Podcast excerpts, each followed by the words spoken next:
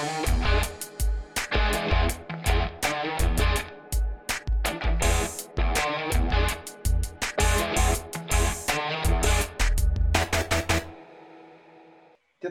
बिहान है बहिनी अहिले? जसमिन बहिनी? हजुर हजुर।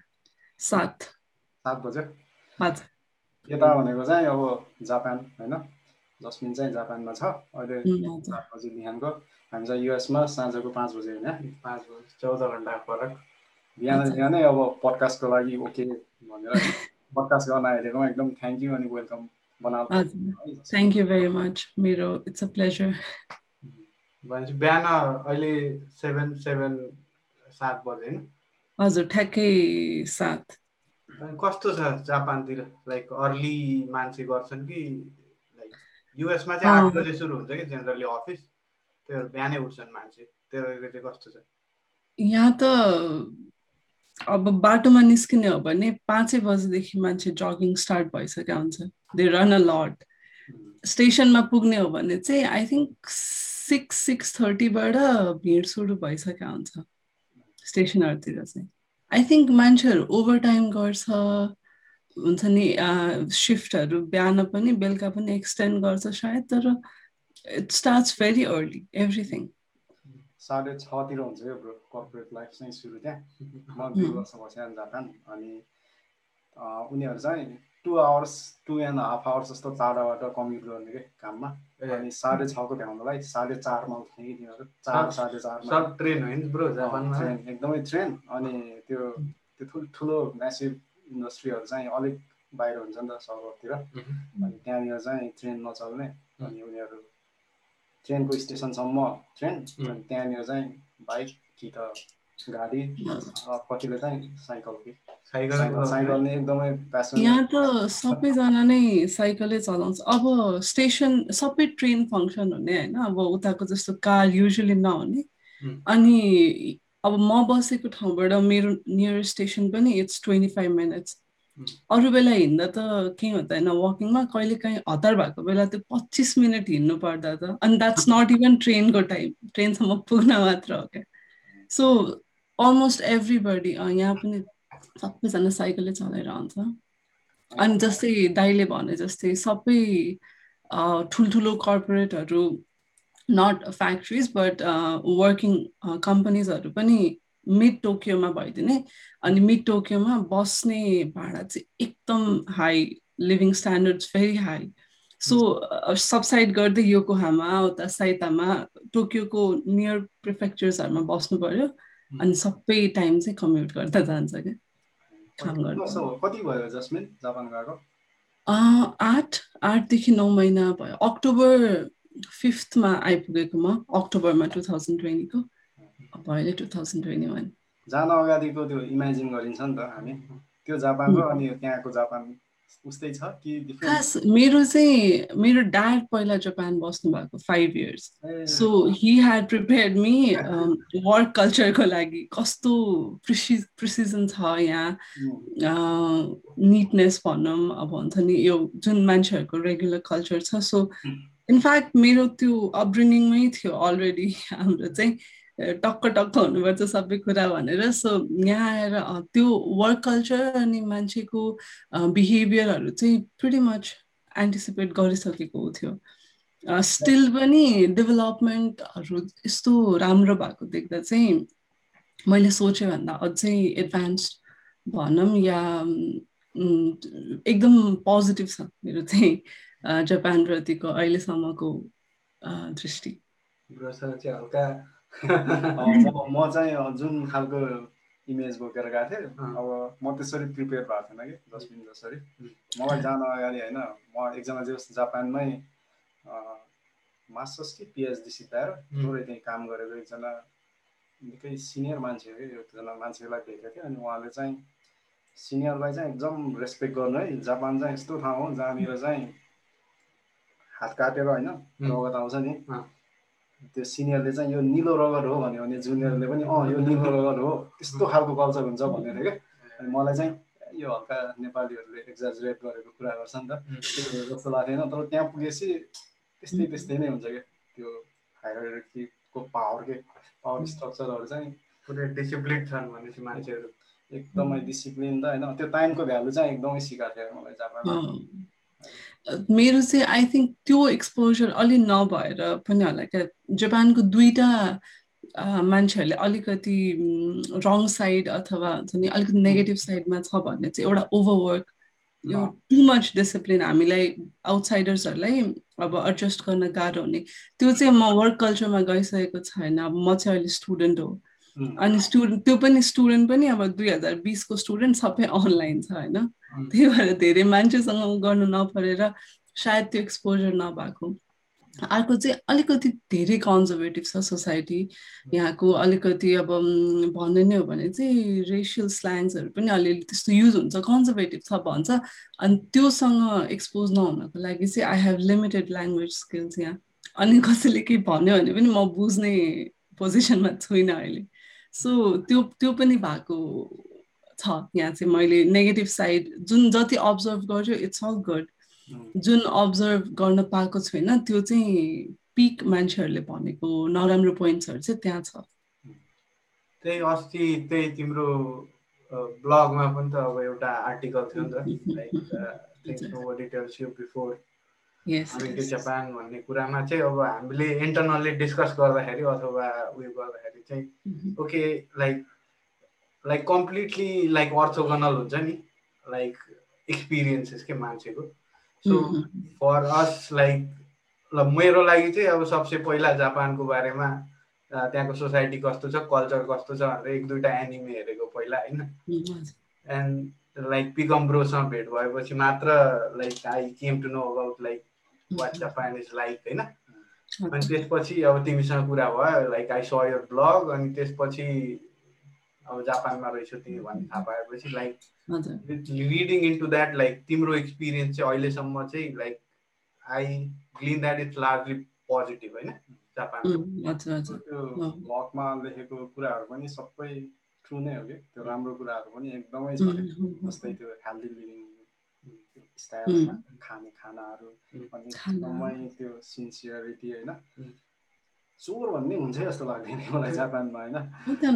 मेरो हामी यहाँ ढोका लक गर्न बानी छुटिसक्यो पर्स कतै छोडा छ भने फर्केर हेर्ने बानी छुटिसक्यो होइन। हामी त्यो बस्दा कहिले पनि लक गरेन क्या हामी पनि। अनि कस्तो पनि भयो। ढोका। दाईको अनि साथीको वालेट। सबै के? अनि यहाँको जस्तै त्यो एसएसएनको कार्डहरू जस्तै त्यहाँको पनि रेसिडेन्सियल कार्डहरू बनाउँछ क्या हराएको क्या हराएको छैन। कोही न कोही त भेट्छ भेट्छ नि त। अनि नियरेस्ट पुलिस स्टेसनमा लगेर राखिदिन्छ कि? डुबेको त्यसरी भेटायो कोही केही छैन क्या तिनीहरूलाई त्यस्तो गर्नु यताउति त्यो? त्यही कल्चरले नै होला तिनीहरू। त्यहाँनिर त्यो त्यस्तरी डेभलप भएको होइन। त्यो अघिको त्यो अफिसको त्यो धेरै काम गर्ने। एकदमै डिसिप्लिन अनि हार्ड वर्किङ तर त्यसको फेरि ब्याड साइड पनि देखिँदैछ ब्याड साइड पनि छ। स्पेसली आउटसाइडर्सहरूलाई अब म चाहिँ हामी नेपालीहरूलाई हेर्ने स्टेरियो टाइप होइन तर भैरवर्यालले लेखेको जुन हाम्रो भोलिबारी हामी भोलिवादहरू अनि हामी हुन्छ नि अलिकति आसक्त प्रवृत्तिको मान्छेहरू छौँ। स्पेसली नेपालीहरू हामी। मलाई चाहिँ लाग्छ किनभने ममा चाहिँ त्यो थियो। मैले त्यो एसे पढ्दा चाहिँ आफ्नो रिफ्लेक्सन ठ्याक्कै देखाएको थिएँ। ए अँ है हामी त यस्तो छौँ। र कति साल पहिला लेखेको त्यो कुराहरू होइन भैरवर्यालले अहिलेसम्म त्यस्तो रहेछ भने चाहिँ हामी त त्यसकै प्रडक्ट रहेछौँ। अनि कसरी हुन्छ त? हुन्छ नि डेभलपमेन्ट सर्टेन पोजिटिभ ऊ चेन्जेस भनेर त्यतिखेर सोच्थेँ। यहाँ आएपछि चाहिँ इट बिकेम भेरी क्लियर उनीहरू उनीहरूको यस्तो सुत्ने उठ्ने टाइम अब जहिले पनि उस्तै छ अनि त्यसले एभ्री डे सानसानो चेन्जेसले उनीहरूको कति सालमा अब कस्तो ठुलो चेन्ज लिएर आयो क्या कन्ट्रीमा डेभलप सबै रिफ्लेक्ट भयो कन्ट्रीमा हाम्रो चाहिँ त्यही हामी जस्तो छौँ त्यस्तै रिफ्लेक्ट हुन्छ। अनि यहाँ आएपछि त्यो एडजस्ट गर्न अब इस्ट र वेस्ट जस्तो छ। मलाई पनि एकदम गाह्रो भएको थियो। सिइङ ल्याब मेम्बर्सहरू कसरी काम गर्छ प्रोफेसर कसरी काम गर्छ उनीहरूको रिप्लाई अब दुई बजे तिन बजे राति रिप्लाई आउने अनि आफूले बिहान छ बजे उठेर रिच गर्यो भने फेरि छ बजे पनि दिएर अभाइलेबल त्यो चाहिँ सरी मैले इन्टरप्ट गरेँ। गर्ने पनि उनीहरूले काम नै के फ्री टाइममा पनि के गर्छ भन्दा काम के? अब पनि थाहा भयो होला नि त्यो सुन्यो होला नि त्यो आर्टिकलहरू आउँछ। जापानको त्यो वर्क फोर्स त्यो घटिरहेछ अनि बर्थ रेट पनि घटिरहेछ हुन्छ नि। यही कल्चरले गर्दा नेगेटिभ साइड के? भनेको धेरै काम गर्ने होइन धेरै टाइम अफिसमै बिताइदिने। अनि सोसियल लाइफै छैन क्या बिहान उठेदेखि राति अब सुत्ने बेलासँग अफिसमै होइन। त्यसले गर्दा उनीहरू त्यो अब बिहे यो यो म्यारिज कल्चरहरू होइन बच्चा जन्माउने कल्चरहरू यिनीहरूसँग टाढा एकदमै टाढा टाढा टाढा टाढा भएर बर्थ रेट गरेर अनि फेरि त्यो एजिङ ग्रुपहरूको पपुलेसन चाहिँ बेसी। छैन नि यहाँ बर्थ रेट अहिलेसम्मकै सबभन्दा लोवेस्ट छ। होइन सोसियल स्किल्स पनि त्यस्तै हो। मेन्टल हेल्थ यस्तो डिग्रेडिङ छ। अस्ति सायद अप्रिल हो कि सम एक दुई महिनामा पन्ध्र सयजनाले मात्र पन्ध्र सयजनाले सुइसाइड मात्र गर्यो यहाँ यो मन्थ मन्थ काउन्ट हो क्या फेरि त्यस्तो सबै त्यसको नेगेटिभ इफेक्ट पनि हो यस्तो कुरामा चाहिँ छ क्या पर्सनल लाइफमा त्यही त यो जस्तै अब जियो पोलिटिक्सको लेन्सबाट हेर्दाखेरि चाहिँ कि लाइक जापान चाहिँ लाइक इट्स लाइक कस्तो भन्ने एकदम रेसियल सुप्रिमेसी भएको कन्ट्री हो अरे कि हुन्छ नि like that was their attitude before the second world war होइन अनि त्यो एटिट्युड चाहिँ अझै पनि छ अरे पपुलेसनमा अब बेरोजगार सरी काटेँ मैले। छ किनभने त्यही बेलाको मान्छेहरू अहिलेसम्म छ क्या यहाँ।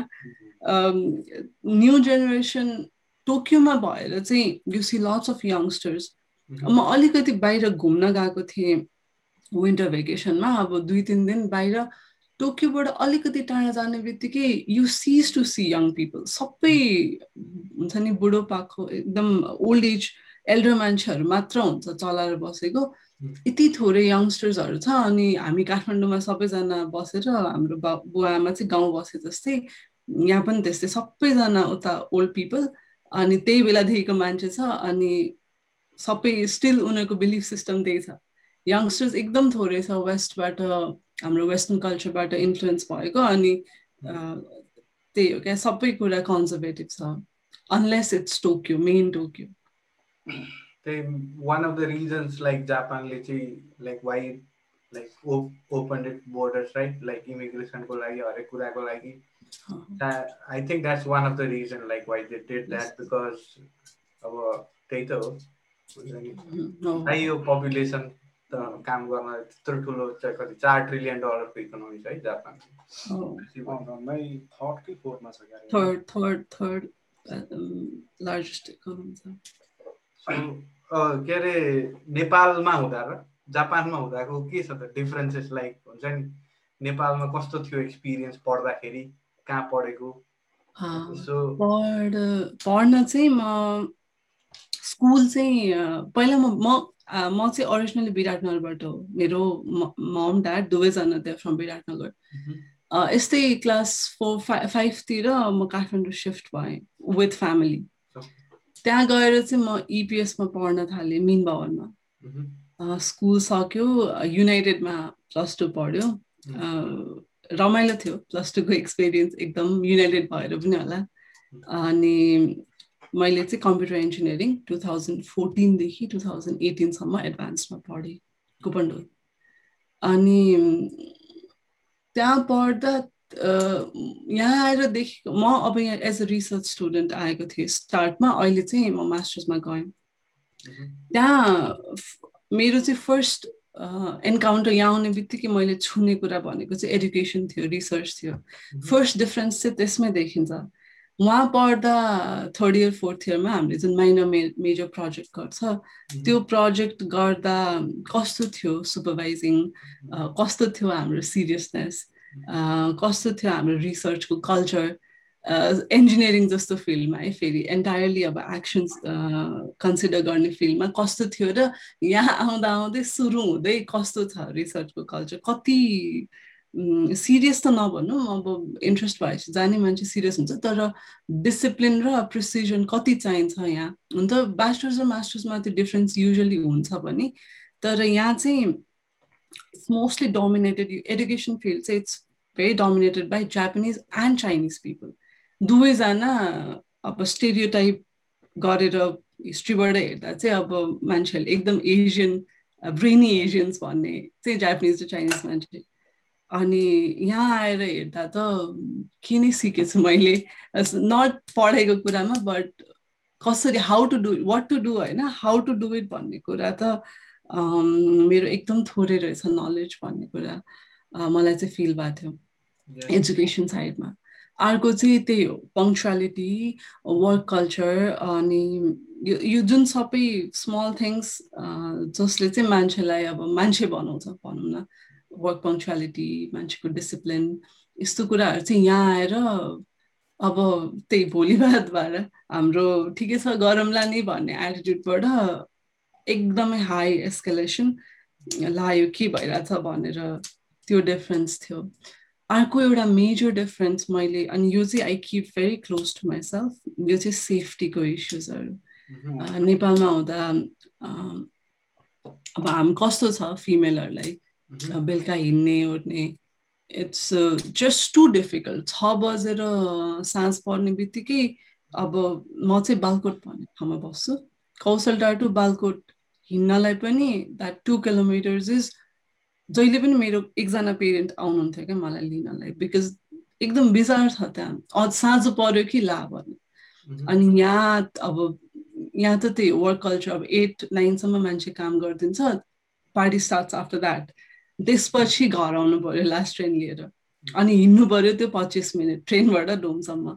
अनि त्यो त्यसमा जुन एउटा फ्रिडम सेफ्टी पनि होइन क्या the first time for the first time जुन एउटा फ्रिडम फिल गर्यो एन्ड आई थिङ्क विदेशमा युजली अरू पनि कन्ट्रिजमा गर्छ होला मान्छेहरूले नेपाल इन्डिया बाहेक। त्यो चाहिँ इट्स सरियल म चाहिँ त्यो कुरा एक्सपिरियन्स गर्नुपर्छ।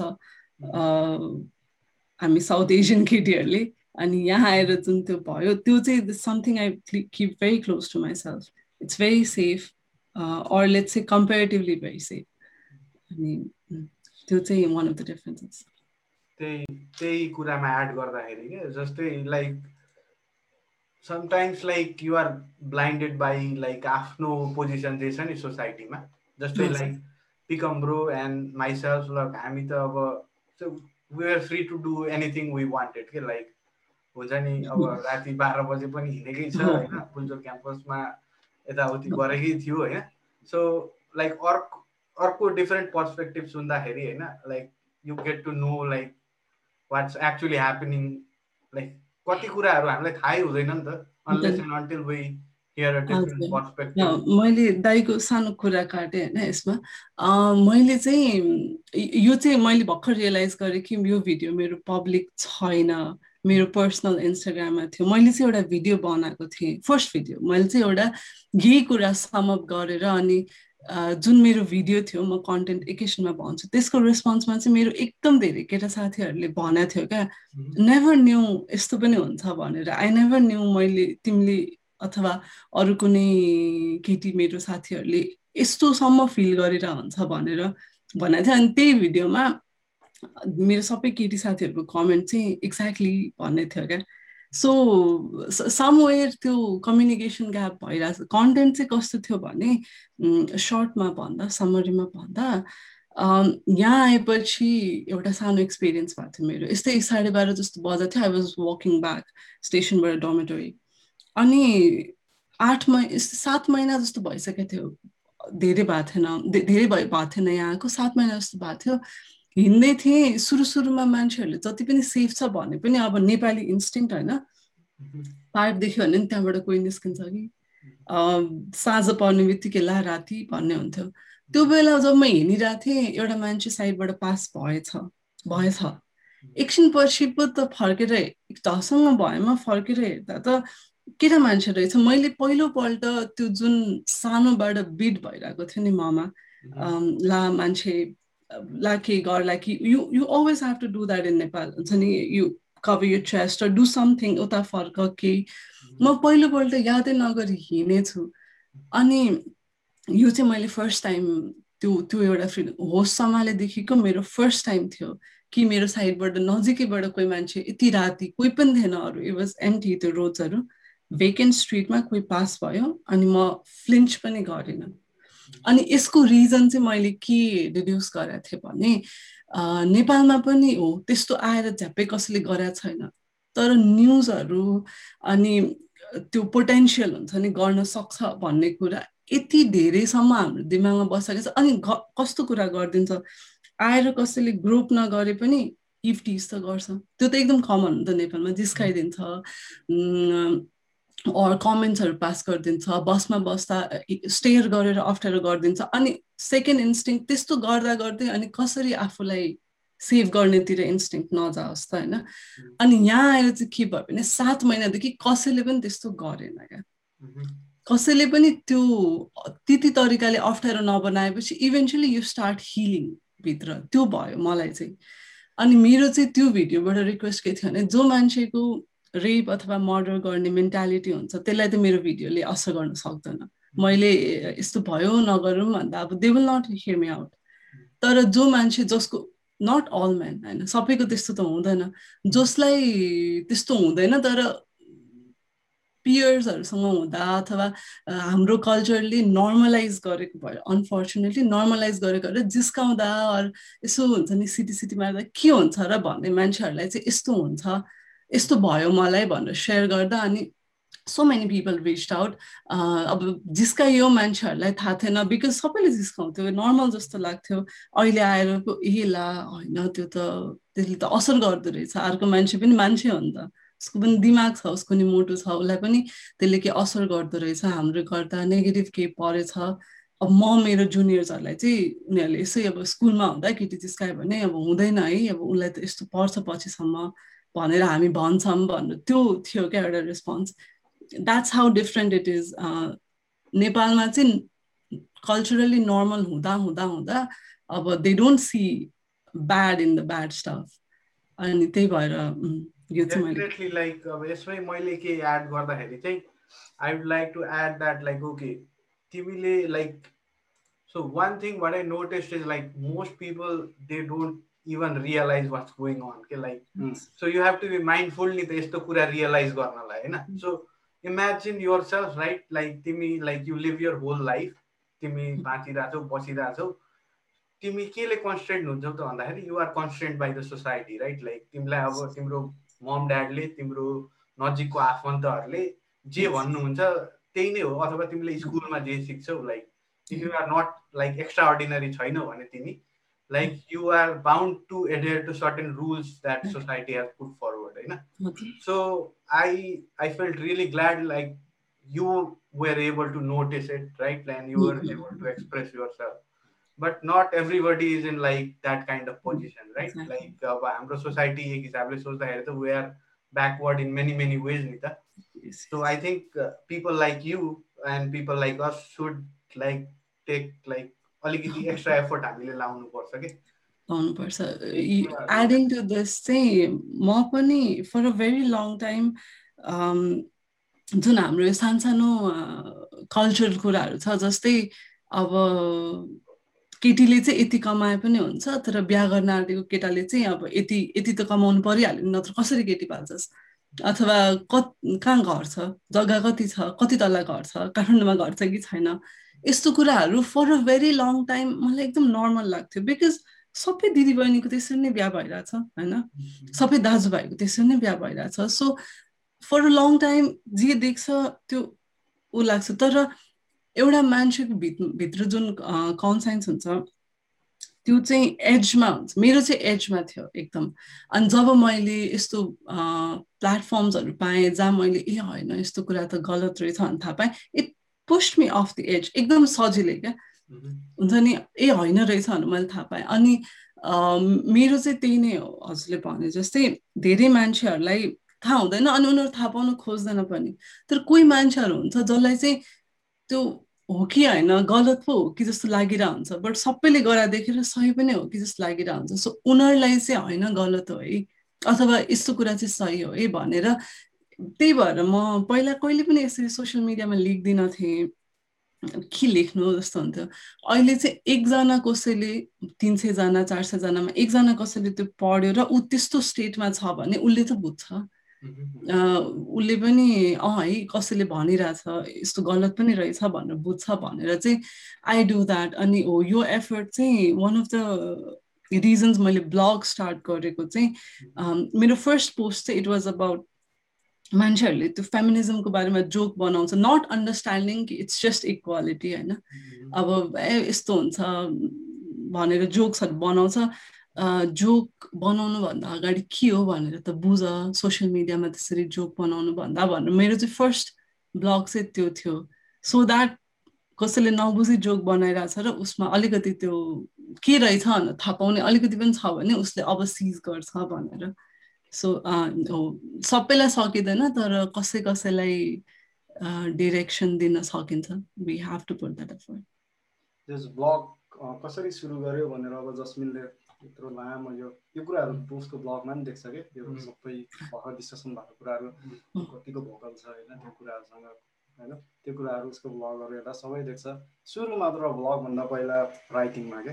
राइटिङमा चाहिँ कसरी आयो जस्मिन चाहिँ? खास यसै म लेख्दिनँ थिएँ। जर्नल्स मलाई चाहिँ त्यो एक दुईजना इङ्ग्लिस टिचर्सहरूले we should start writing journal राम्रो प्र्याक्टिस हो जर्नल लेख्न भनेर जर्नल स्कुलमा हुँदा हजुर सेभेन एटमा हुँदा जर्नल्सहरू अब जस्तै दसैँ भेकेसन भयो भने अब पन्ध्र दिन छुट्टी छ भने पन्ध्र दिन के के गरिस् जर्नल लेख भनेर उ गर्थ्यो। त्यो लेख्दा मलाई राम्रो लाग्थ्यो क्या। जर्नल नलेख्दा र लेख्दामा आई वुड चुज जर्नल लेख्ने। त्यसै गरी अझ सानो हुँदा त्यो हामीलाई कर्सिभ राइटिङ सिकाउँछ नि त स्कुलमा त त्यो चारवटा लाइन इङ्ग्लिसमा त्यो लेख्दा कसैले चाहिँ युजली टिचर्सहरूले अब के सारेर ल्या भन्छ नि त केही प्याराग्राफ लेखेर एक पेज राइट राइटिङ प्र्याक्टिस गरेर ल्या भन्छ नि। त्यो लेख्दा म चाहिँ कहिले सार्दिनँ थिएँ क्या मलाई चाहिँ म चाहिँ एभ्री डे मेरो एउटा क्लासमेट चुज गर्थेँ सानोमा। अनि उसको नाम यो हो उसको मम ड्याड यस्तो छ अब उसलाई यसरी स्कुल छोड्न आउँछ भनेर। मलाई चाहिँ त्यो त्यो मान्छेको बारेमा एउटा सानो स्टोरी एक पेज भरिनलाई स्टोरी त्यसरी आई रिमेम्बर पहिला लेखेको त्यस्तो। पछि जब म अनि म डायरी लेख्न थालेँ। डायरी चाहिँ नट एभ्री डे त्यस्तो होइन तर कुनै बेला एकदम इमोसनली खुसी छु म अथवा दुखी छु म अथवा के भइरहेछ मसँग भने मेरो चाहिँ अब के भन्ने अबिलिटी भन्ने कि डिसेबिलिटी भन्ने म चाहिँ यसै आफ्नो के भइरहेछ भनेर थाहा पाउन मलाई गाह्रो क्या। मान्छेले यसै दिमागमै यस्तो यस्तो भइरहेछ भनेर सर्ट गर्न सबैले सक्दैन नि। गाह्रो अनि अनि त्यसपछि म लेख्थेँ सो राइटिङ चाहिँ it came out as a consequence के भइरहेछ भनेर मैले नलेखिकन मलाई थाहा नै हुँदैन थियो। सो त्यसरी चाहिँ I started writing my thoughts out यस्तो भइरहेछ है यस्तो छ है मलाई यस्तो लागिरहेछ है। भनेर अनि अनि त्यसपछि पढेपछि ए मलाई यस्तो लागिरहेको रहेछ भनेर त्यस्तो त्यसरी आई फिगर त्यो चाहिँ लेख्न मन छ भनेर लेखेको भन्दा पनि लेखेर मात्र सकिन्छ भनेर लेख्न थालेको।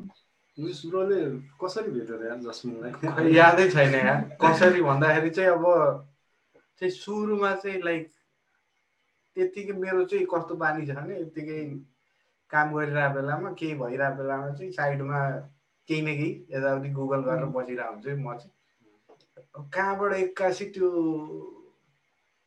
वर्ड प्रेसको एउटा ब्लगमा एउटा आर्टिकल आयो कि के भन्दाखेरि त्यो beautiful girls and well settlement भन्ने होइन। अनि त्यो आर्टिकल सर र पढेँ मैले होइन? सुरुमा त एकचोटि सर र मात्र पढेँ त्यो चाहिँ मलाई क्लियरली याद छ। के लेखा होला जस्तो भयो। अनि फेरि एकचोटि पढेँ क्या। अनि त्यसपछि that that like hate miss like किनभने that resonated with me so well क्या लाइक कसैले चाहिँ मेरै दिमागबाट चाहिँ मेरो सोचलाई चाहिँ like if somebody had put together nicely होइन? त्यसमा चाहिँ फ्लरिसिङ ल्याङ्ग्वेज थपेर लाइक लेखिदिएको भए चाहिँ like it would have been something like that agreed like त्यो निमाको स्टोरी त मैले हाल्न सक्दिन्थेँ होला। But more less like it would have been the same gist चाहिँ एउटै हुन्थ्यो। So I reach out to her immediately क्या लाइक अब हामी भर्खर हाम्रो सायद पडकास्ट गर्ने भनेर फर्स्ट एपिसोड रिलिज गरेको थियो होला। अनि उसले अँ मैले एउटा त्यस्तो भेटेको छु है भनेर पठाएको थियो क्या। अनि मैले इन्स्टान्टली त पढिनँ होइन। त्यसपछि मैले कुन चाहिँ एउटा पढेँ त्यो पनि बिर्सेँ मैले। तर मैले अहिले चाहिँ पढेको छु सबै जस्तो। अनि अनि कहाँबाट भेट्या हो भनेर यस्तो क्युरियस भएर। म पनि काइन्ड अफ सक भयो। मेरो त्यो रिच एकदम थोरै छ। आई स्टार्टेड जस्ट इयर अगाडि अनि म एकदम फ्रिक्वेन्टली पनि लेख्दिनँ। होइन अब अरू पनि ऊ भएर हुन्छ। अनि प्लस म चाहिँ सजिलोको लागि इन्स्टाग्राममा लेख्न सजिलो भन्दा नि it's very Instagram it's a very intimate place अहिलेको मान्छेहरूले कन्टेन्ट क्रिएसनलाई देखे पनि अब हाम्रो इन्स्टाग्राम मेरो बेलामा स्टार्ट हुँदा चाहिँ फेसबुकमा रिलेटिभ्सहरू छ बाँकी सबै कुरा इन्स्टामा हाल भन्ने जस्तो थियो नि त। सो इन्स्टाग्राम इज भेरी अहिलेसम्म पनि त्यो एउटा माइन्डमा चाहिँ छ क्लोज स्पेस अनि मैले चाहिँ त्यहाँ लेख्न स्टार्ट गरेँ। सो ब्लग भेरी रेगुलर छैन। त्यही भएर मलाई लागेको थिएन गुगलमा त्यसरी कतै पप पनि भयो भनेर। मलाई चाहिँ त्यसपछि चाहिँ अब उहाँले चाहिँ एकदम काइन्ड वर्ड्समा हुन्छ नि इट्स अ नाइस आर्टिकल भनेर लेख्दा चाहिँ त्यो चाहिँ I think one of the first time first time नै थियो कि मेरो साथीहरू अथवा सर्कलको मान्छेहरूले बाहेक अरू कसैले यसरी भेटेर अनि राम्रो छ भनेर भनेको सो इट मेन्ट अलट होइन? किनभने कसैले मलाई चिनेको भएर अँ ल ठिक छ भनेर मात्र भनेको थिएन नि त त्यो। So it it really mind a lot कमेन्टमै उसले कमेन्ट भन्दा पनि अफ द रेकर्ड उमेशले चाहिँ यो साइड जस्मिनको वान अफ द बेस्ट होला उसले लेखेको मध्ये भन्थ्यो डेफिनेटली मेरो लागि त उयो नै हो होइन अब I don't know how you classify यो राइटिङ्स होइन अब मैले ऱ्याङ्क गर्नु पऱ्यो भने तिम्रो पिसहरू चाहिँ like I would put that on the top right त्यो चाहिँ एकदम ठुलो प्रब्लम हो। I don't know how deep you want to go into that piece in particular होइन भन्न मन चाहिँ like why don't you summarise like to convey by like beautiful girls and well settle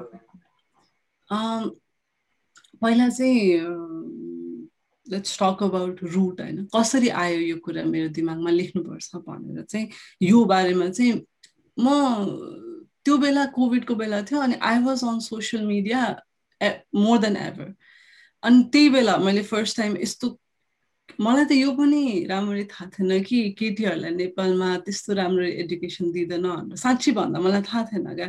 किनभने मेरो फ्यामिलीमा सबै दिइरहेको थियो। अनि पछि यो सबै कुराहरू पढ्दा त सेक्सिजम मात्र होइन यो अन इनइक्वालिटी कति छ भनेर म थाहा पाउँदै थिएँ। It was building inside me अनि ऱ्यान्डमली यो पोस्ट प्रेग्नेन्सी डिप्रेसन भन्ने हुँदो रहेछ मान्छेहरूलाई चाहिँ। यतिसम्म हुँदो रहेछ कि ठिक मान्छे केही भएको छैन बच्चा पायो। त्यसपछि त्यो डिप्रेसनले खाँदा खाँदा अब you go ahead and commit suicide क्या त्यस्तो you take you life away जब तिमीबाट एउटा लाइफ निस्केको छ। That's a very deep thing होइन? अनि के कुराले हुन्छ त यस्तो? किन हुन्छ भन्दा दुइटा कुरा हुँदो रहेछ। एउटा चाहिँ प्रेग्नेन्सीमा जति अप्ठ्यारो हुन्छ मान्छेलाई गाह्रो हुन्छ त्यो बच्चाले गरेर यस्तो गाह्रो भयो भइसकेपछि ऊ बच्चा जन्मेपछि दे क्यानट लभ त्यो चाइल्ड नै माया निस्किँदैन अरे क्या अर्को चाहिँ आफ्नो स्किन बडी चेन्जेस जुन हुन्छ कपालदेखि नङदेखि जिउमा। त्यो सबै यस्तोरी डिग्रेड हुन्छ कि then you cannot love yourself चाइल्डलाई माया गरे पनि आफूलाई सक्दैन। यो कुरा यो चाहिँ त्यो केस थियो निमाको त्यो केस थियो अनि मैले कहिले पनि सुनेको थिएन मलाई थाहा थिएन त्यस्तो हुन्छ भनेर। अनि किन भन्दा चाहिँ उसको उसले उसले चाहिँ सुइसाइड नोट छोडेको थियो क्या। अनि सुइसाइड नोटको एउटा सानो पार्टमा चाहिँ के लेखेको थियो भने म यस्तो नराम्रो भएँ होइन लुक्स वाइज कि अब म एक्सेप्टेड फिल हुन्न। अरू त अरू मलाई मेरो हस्बेन्डले पनि एक्सेप्ट गर्दैन भन्ने चाहिँ उसको एउटा त्यो थट आयो। अनि द्याट वाज त्यो स्न्याप मोमेन्ट उसको त्यो थियो क्या। अनि सी सी कमिटेड सुइसाइड भर्खर जन्मेको न्यु बर्न छोडेर। अनि यहाँबाट चाहिँ ह्यात्तेरिका ब्युटी स्ट्यान्डर्ड्स भन्ने आयो माइन्डमा बिकज छ नेपालमा पनि अब फेसको कलर स्किन कलरदेखि लिएर काठमाडौँमा मेबी अलिक कम होला बट जति हामी रिमोट गयो त्यति अब केटिगोरी छ कि छैन।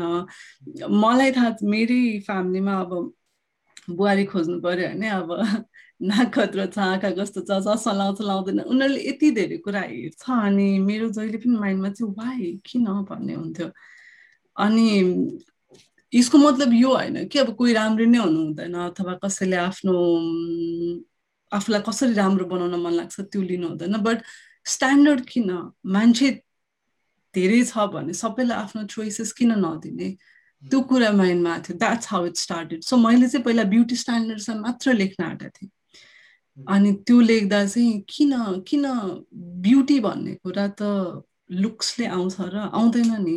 भित्रबाट इन्ट्रे pretty pretty maybe that's the word the girl looks very pretty maybe that's the word but beauty it's such a good word अनि why would you make somebody so insecure कि उसले त्यो ब्युटी भनेको खालि आफ्नो मुख र जिउमा मात्र किन गरोस् भनेर त्यहाँबाट आयो अनि किन त्यसरी ब्युटी स्ट्यान्डर्ड्समा पुस गर्ने? अनि त्यहाँबाट सुरु हुँदा चाहिँ मैले एउटा पोइन्टमा सायद एकदम अफिसमा रेडी भएर प्रेजेन्टेसन गर्न गएको बेलामा एकदम राम्रो प्रेजेन्टेसन थियो भने पनि मैले त्यहाँ लेखाएको छु एउटा एनोलोजी तिनीहरूलाई सब ठिक थियो तेरो कपाल चाहिँ अलिक बिग्रेको थियो यार।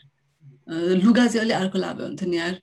त्यो त्यो हुन्छ नि अब I don't think men get that lot you killed it भन्ने हुन्छ तर हुन्छ नि अलिकति फेसमा ग्लो थिएन। त्यो we get that a lot अनि why don't you focus why यो ब्युटी भन्ने कुरा हुन्छ नि beauty let's say like this किन जहिले पनि टपमा किन पर्ने केटीको केसमा चाहिँ? किन कसैले आफ्नो जीवन नै राम्रै हुन किन बिताउनु पर्ने अरू कुरामा किन ब्युटी नखोज्ने भनेर यसरी त्यसरी लेख्या हो केटीको साइड चाहिँ। अनि त्यो लेख्दा लेख्दै मेरो चाहिँ यो एकदम जेन्युन कन्सर्न हो it's always inside me when I talk about feminism यस यसको फर्स्ट ऊ भनेको चाहिँ केटीहरूले एजुकेसन नै पाएको छैन मेन्सुरल हेल्थमा ऊ पनि पाएको छैन पैसा पनि इक्वल पाउँदैन सेफ्टी पनि छैन एभ्रिथिङले कन्सिडर छ। तर यस्तो कुराहरूले मलाई चाहिँ लाग्छ सोसाइटीको मेनहरूलाई पनि एकदम इस्यु भइरहेछ। अब बिचरा कसैलाई पेन्टर बन्न मन होला हुन्छ नि मन हुन्छ नि त राइटर अब सुरुमा स्ट्रगलिङ हुन्छ आर्टिस्ट बन्न मन होला। तर बिहा गर केटी पाल्नुपर्छ जागिर खा भनेर उसको त्यो उनै मारिन्छ क्या। किन पाल्नु पर्यो उसले कसैलाई? किन ऊ पनि एउटा फ्री मान्छे भएर बाँच्न सक्दैन ड्रिम्सहरू लाइट भनौँ न फ्री त हुन्छ होला एउटा लाइटनेस किन उसले चाहिँ फिल गर्न सक्दैन भनेर it's always inside me अनि त्यहाँ त्यसरी लेख्दा केटीहरूको लागि ब्युटी स्ट्यान्डर्ड छ भने फर्स्ट मेरो चाहिँ मेरो आँखाबाट हेर्दा मेबी अरू नै होला तर मैले यसरी यहाँबाट हेर्दा चाहिँ हाम्रो सोसाइटीको म्यानहरूलाई चाहिँ यो सेटलमेन्टको प्रेसर हुन्छ नि अब घर बना घर नभए कसरी केटी आउँछ होइन? घर पनि नभएको केटासँग कसले बिहा गर्छ? यस्तो एकदम छ अनि किन? किन उसले पनि एउटा जस्तै अब यो कुरामा कसरी ट्रेन गरेर हुन्छ नेपालमा भने चाहिँ त पढ छोरी त पढ अनि कमाउन थाल अक्षर चिन पढ आफूलाई यसो कमाउन थाल त पचास हजार कमाउनु थालिस् भने एक लाख पचास हजार पाउने केटा त पाइहाल्छ नि। त्यो हुन्छ क्या। दुई लाख तैँले नै किन नकमाउने भन्ने हुँदैन। अनि किन केटाले चाहिँ किन एक लाख पचास हजार कमाउनु पर्यो? घरको किन धेरै रेस्पोन्सिबिलिटी उसले ठिक छ मन छ भने ल्याओस्। सजिलो छ भने ल्याओस्। तर सबैलाई सजिलो हुँदैन नि त। अनि त्यो हिसाबले चाहिँ अनि हाम्रो पनि अब मेल पनि यो कुराले चाहिँ एकदम पीडित छ। दुईवटा यो स्ट्यान्डर्ड सो बेसिकली मैले चाहिँ कन्ट्रास्ट गर्न खोजेको। एउटा जुन यो ब्युटीको स्ट्यान्डर्ड यस्तो बढाइरहेको छ सबैको लागि यस्तै नै हुनपर्छ भनेर त्यसै गरी मेनहरूलाई पनि इम्प्लोइमेन्टको स्ट्यान्डर्ड चाहिँ बढाइरहेको छ भनेर सबैको लागि एउटै हुनुपर्छ भनेर। सो त्यसमै चाहिँ like okay I already like mention before होइन? अब त्यो आर्टिकल चाहिँ बेस्ट नै थियो होइन?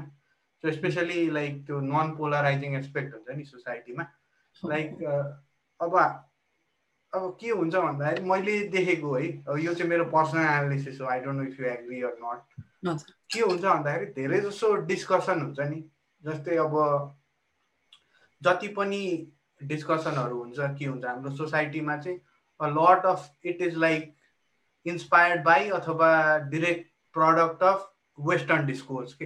यतातिर जे भइरहेछ नि लाइक जापान युएसतिर जे भइरहेछ like it's a lot of it is a product of that kind of discourse right while it makes sense right because तिनीहरू चाहिँ के छ भन्दाखेरि लाइक देयर सोसाइटिज लाइक यो society is way forward than ours के होइन हाम्रो सोसाइटीमा चाहिँ like there are still so many problems के like how can we go ahead and gear every one toward self actualisation जुन बेलामा चाहिँ बेसिक निड चाहिँ मिट भइरहेको छैन नि त सो अब त्यही कुरामा चाहिँ मैले जोड्न खोजेको चाहिँ like what they did recently I think in one of the Nordic country त्यहाँ चाहिँ के गर्यो भने जुन चाहिँ सोसियल मिडिया छ नि सोसियल मिडियामा चाहिँ if you are an influencer अथवा अलिक धेरै फलोवर भएको मान्छे छ भने चाहिँ if you post a picture of yourself र त्यो पिक्चरमा चाहिँ केही एडिट सिडिट भएको थियो अथवा टचअप गरेको थियो भने चाहिँ you have to water market अथवा you have to clearly mention in that post so that's that's the way to do it किनभने आई थिङ्क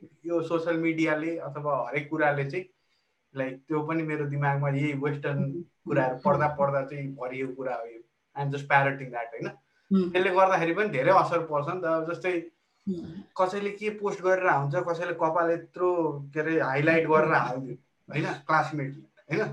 तिम्रो क्लासमेटले भने like if you are like fourteen fifteen इयरको teen हो भने त अब के हुन्छ हर्मोन्सहरूको त्यही बेलामा प्रब्लम आइरहेको हुन्छ तिम्रो लाइफमा होइन सो एकदम अनस्टेबल पिरियड हो नि त टिन्स भनेको विशेष गरी सो आई थिङ्क यस्तो कुराहरू चाहिँ अब हुन्छ नि like there is there is not even अब हाम्रो कन्ट्रीमै आउन फिर्ता होइन। सो लेट अलोन या हाम्रो जस्तो कुराहरू त मेन स्ट्रिममा आउन त like it will take ages कि लाइक एउटा सानो कुरा चाहिँ त्यो मात्र छैन नि त हाम्रो प्रब्लम त। अहिले यो जुन नयाँ सोसियल मिडिया र टिनेजर्स अझ यो हामीभन्दा तल यो मिलेनियल्स होइन सेन्जिज भन्छ सायद। उनीहरूमा आएको त्यो डिफ्रेन्ट त्यो त छँदैछ त्यो more subjected towards mental health होइन? अब त्यो डिग्रेड भइरहेछ इन्सिक्योरिटिजहरू त्यो होल एउटा ठाउँमा छ त्यो एउटा ब्लक छुट्टै छ वेस्टर्नबाट अहिले यो हो नि त फिलहाल अब अहिले एटिज नाइन्टिजको हाम्रो पेरेन्ट्सहरू उहाँहरूले त देवर नट त्यो त्यो थिएन नि त त्यो बेला। There was no social media तर उहाँहरूको पनि केटी पातली छ कि छैन गोरी छ कि छैन त्यो त अझै पनि छ नि त। त्यो त्यो हाम्रोमा चाहिँ कस्तो छ भने अब जस्तै विदेशमा यो नौलो नौलो इस्यु होला मेबी होइन। हाम्रो चाहिँ टिनेजरको लागि एउटा ब्लक छ। अनि यो ग्रोनअप्सको लागि छुट्टै अर्को ब्लक पनि छ क्या। मैले अहिले एड्रेस गरेको चाहिँ मोस्टली टिनेजरहरूमा लो सेल्फ स्टिम हुने त्यो हुने त्यो सबै एउटा होल अदर साइड हो। तर हाम्रो यतापट्टिको साइडमा अब निमाको के कुरा गर्दा she was not a teenager she was married she had a child तर उसको सासु अब यो चाहिँ इन्डियाको केस हो। इन्डियामा पनि अझै झन् अब त्यत्रो ठुलो पपुलेसन छ। इन्टु टेन छ क्या यो इस्युजहरू सो एक्जाजरेसन क्या अब काली भई अब कपाल पनि झऱ्यो बुढीदेखि यस्तो यो कुरा हुन्छ नि। यो मैले फ्रेज गरेको बुढी देखिन थाल्यो केटी। अनि जस्तै I use to hear this so much अनि इट्स नट अब it's not social media doing this in fact युएसमा त नाइन्टिजमा केटी ठुलो केटा सानो बिहा गर्न आई डोन्ट थिङ्क त्यहाँ इस्यु थियो। बट हाम्रोमा कमसेकम चारदेखि सात वर्ष कान्छो केटी बिहा गरे नत्र when you grow up or when she has a child अनि ऊ सिल स्टार्ट एजिङ फास्टर अनि त सुहाउँदैन जोडी। यो कुरा इट्स सो कमन मैले मेरो इमेजिएट रिलेटिभ्सहरूबाट सुनेको छु क्या यो। अनि यो सोसियल मिडियाको कुरा नै होइन। सो मैले चाहिँ भन्नु खोजेको त्यो होल चङ्क छँदैछ तर हाम्रो रस्ट लागेको हुन्छ नि यो जङ्क चक अर्को पनि छ क्या चङ्क चाहिँ अर्को पनि छ। त्यो चाहिँ अझै बिगर इस्यु किनभने यसको लागि त यसरी जसरी सोसियल मिडियामा ऊ गर्यो हुन्छ नि थेरापिज दिन्छ एउटा सर्टेन तरिका होला यसलाई मिटिगेट गर्ने बट यतापट्टिको जुन छ कति वर्षदेखि बाँचिरहेको बुवा आमाको त्यो छ अनि छोराछोरी पनि त्यही पास गरिरहेछ क्या। पास गरिरहेछ। अब जो यो स्ट्यान्डर्ड्समा फिट गर्दैन उसले त किन वाइ मी म त होइन म फिट गर्दिनँ भन्दा। तर जो फिट गर्छ अब अब कोही गोरी पनि छ अरे अब खोजे जस्तो त्यो हुन्छ नि प्रिडिक प्रिडी स्ट्यान्डर्ड्सहरूमा पर्छ भने उसले त्यसमा इस्यु देख्दैन अनि ऊ पनि त्यस्तै भएर निस्किन्छ क्या। अँ गर्नु त हुँदैन नराम्रो त हुनु हुँदैन सो त्यो सोसियल मिडियामा अरूको देखेर आफूले सिकेर इन्सिक्योर हुनु यो यो यसरी इन्सिक्योरिटी पास हुनु भन्दा सुरुको हाम्रो ट्रेन्ड बाउआमाबाट छोराछोरीमा पास हुँदै नै छ क्या नेपालमा चाहिँ अझै पनि। अनि त्यो बेगर इस्यु चाहिँ मलाई लाग्छ जसरी अब उता एउटा एउटा सल्युसन सोसियल मिडियामा वाटरमार्क राख्ने गर्यो यसरी म चाहिँ के गर्छु भने अब मेरो फ्यामिलीमा हुन्छ मेरो एक्सटेन्डेड फ्यामिलीमा कसैले यस्तो कुरा गरेको मैले भेटेँ भने I walk up up to them and I tell them किन? किन यस्तो? भनेर म चाहिँ भन्छु। अनि मैले भनेपछि उहाँहरूले अँ यसले भनेको ठिक हो नमाने पनि होइन मान्छेहरू मान्दैन रहेछ। Now it's not so easy भनेर त बुझ्छ। अथवा हुन्छ नि त्यो बुझ्छ भनेर। अब त्यो चाहिँ एज यङ्स्टर्सहरूले चाहिँ हुन्छ नि हाम्रो यो हामी जस्तो मान्छेहरूले बुझेको मान्छेहरूले भनौँ न अब त्यो यसको सल्युसन चाहिँ सायद त्यो हुनसक्छ यो कुराहरूमा। अब नट जस्ट दिस अब यस्तै यो अब छोरी पाल्दैनस् अब केटी पाल्दैनस् बुढी पाल्दैनस् भन्ने कुरामा किन पाल्ने? भनेर बुझेको मान्छेले इफ दिस टक अगेन्स्ट अथवा हुन्छ नि वक अप टु देम अनि एड्रेस गर्यो यो कुरालाई भने चाहिँ मेबी अलिकति चेन्जेसहरू स्टार्ट होला ट्रिपल जसरी भनेर मलाई चाहिँ लाग्छ। मलाई भक्कै कुराहरूमा क्या अब यो कुराहरू हामी त्यही ब्युटिफुल गर्ल एन्ड मलाई चाहिँ मलाई मन परेको चाहिँ क्या उसको एउटा रिसेन्ट त्यो द्याट हेभी डाउन पोर थियो क्या होइन? त्यो करेक्ट हो त्यो अब जसमिनले कसरी लेख्यो थाहा भएन होइन? ट्रु स्टोरी हो कि फिक्सनल हो कि अथवा सानो केही इन्सिडेन्टबाट इन्सपायर भएको हो कि? तर त्यो मलाई चाहिँ एकदम मन पऱ्यो क्या। अब त्यो राइटरहरू लेख्ने मान्छेहरू चाहिँ दुई किसिमको हुन्छन् क्या। एउटाले चाहिँ एकदमै लजिकल आर्गुमेन्ट गर्छन् कि होइन? अनि अर्को खालकोहरू चाहिँ एकदमै त्यो रिडरहरूको मनमै स्ट्राइक गर्छ अरे क्या। योले चाहिँ ठ्याक्क मेरो आई फेल इट के समथिङ यो अब सायद म त्यस्तै खालको त्यस्तै नेचरको मान्छे भएर नि होला होइन?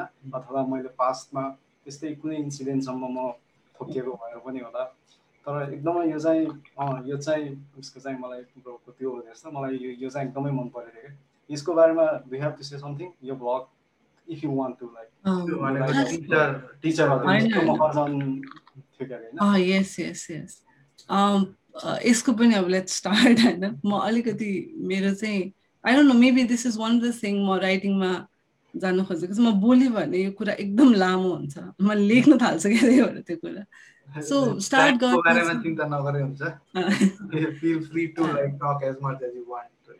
स्टार्ट चाहिँ के भयो भनेदेखि पहिला म ब्लग्स लेख्न थालेँ होइन? अनि त्यहाँ चाहिँ मेरो दिमागमा धेरै बारेमा धेरै कुरा हुन्थ्यो। अनि किन दिमागमै राख्ने?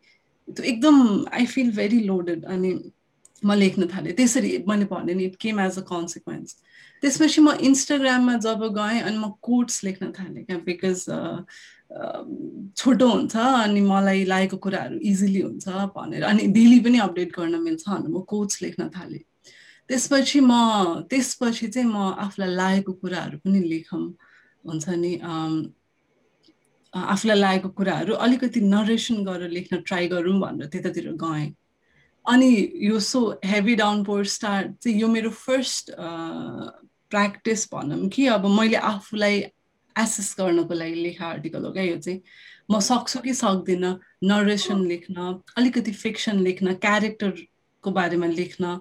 किनभने अहिलेसम्म I I was just writing what I feel अनि हाउ आई एम आज मसँग यस्तो भयो आज मसँग यस्तो अर्को पर्सपेक्टिभबाट एउटा किनभने आई लभ स्टोरी स्टोरिज भनौँ न राइटिङ स्पेसली बट स्टोरिज मलाई चाहिँ एकदम मनपर्छ। स्टोरिजहरू साइकल हुन्छ नि एक त एक ठाउँबाट स्टार्ट भएर एक ठाउँमा एन्ड भएर अनि त्यसले केही छोडेर जाने जुन हुन्छ मलाई चाहिँ स्टोरिजहरू एकदम मनपर्छ। अनि त्यस्तो त्यसको लागि त क्यारेक्टर चाहियो नरेसन चाहियो। सो त्यो खालको राइटिङ मैले कसरी सक्छु कि सक्दिनँ? के के रहेछ मेरो टेक जति मलाई त्यो कुरा मनपर्छ त्यति निस्किन्छ कि निस्किँदैन भनेर त्यो ट्रायल थियो त्यो चाहिँ फर्स्ट थिङ सेकेन्ड चाहिँ कसरी त्यो स्टार्ट किन त्यसरी भयो भन्दा चाहिँ इट ह्यापन त्यो widow I didn't have mister Maharjan but एकजना यस्तो भएको थियो कि क्लास पढिरहेको थियो हामी अकाउन्टकै क्लास अनि पानी पऱ्यो अनि युजली एकदम अब स्ट्रिक्ट हुनु हुनुभएको एउटा टिचर चाहिँ अचानक सबै कुरा बन्द गरेर यस्तो पानी पऱ्यो क्या? यस्तो यस्तो नै मजाले पानी पऱ्यो उहाँ हेर्न थाल्नुभयो अनि म पनि पानी भनेपछि एकदम मनपर्ने मान्छे अनि हेरिरहेको थिएँ पानी नै हेरिरहेको थिएँ।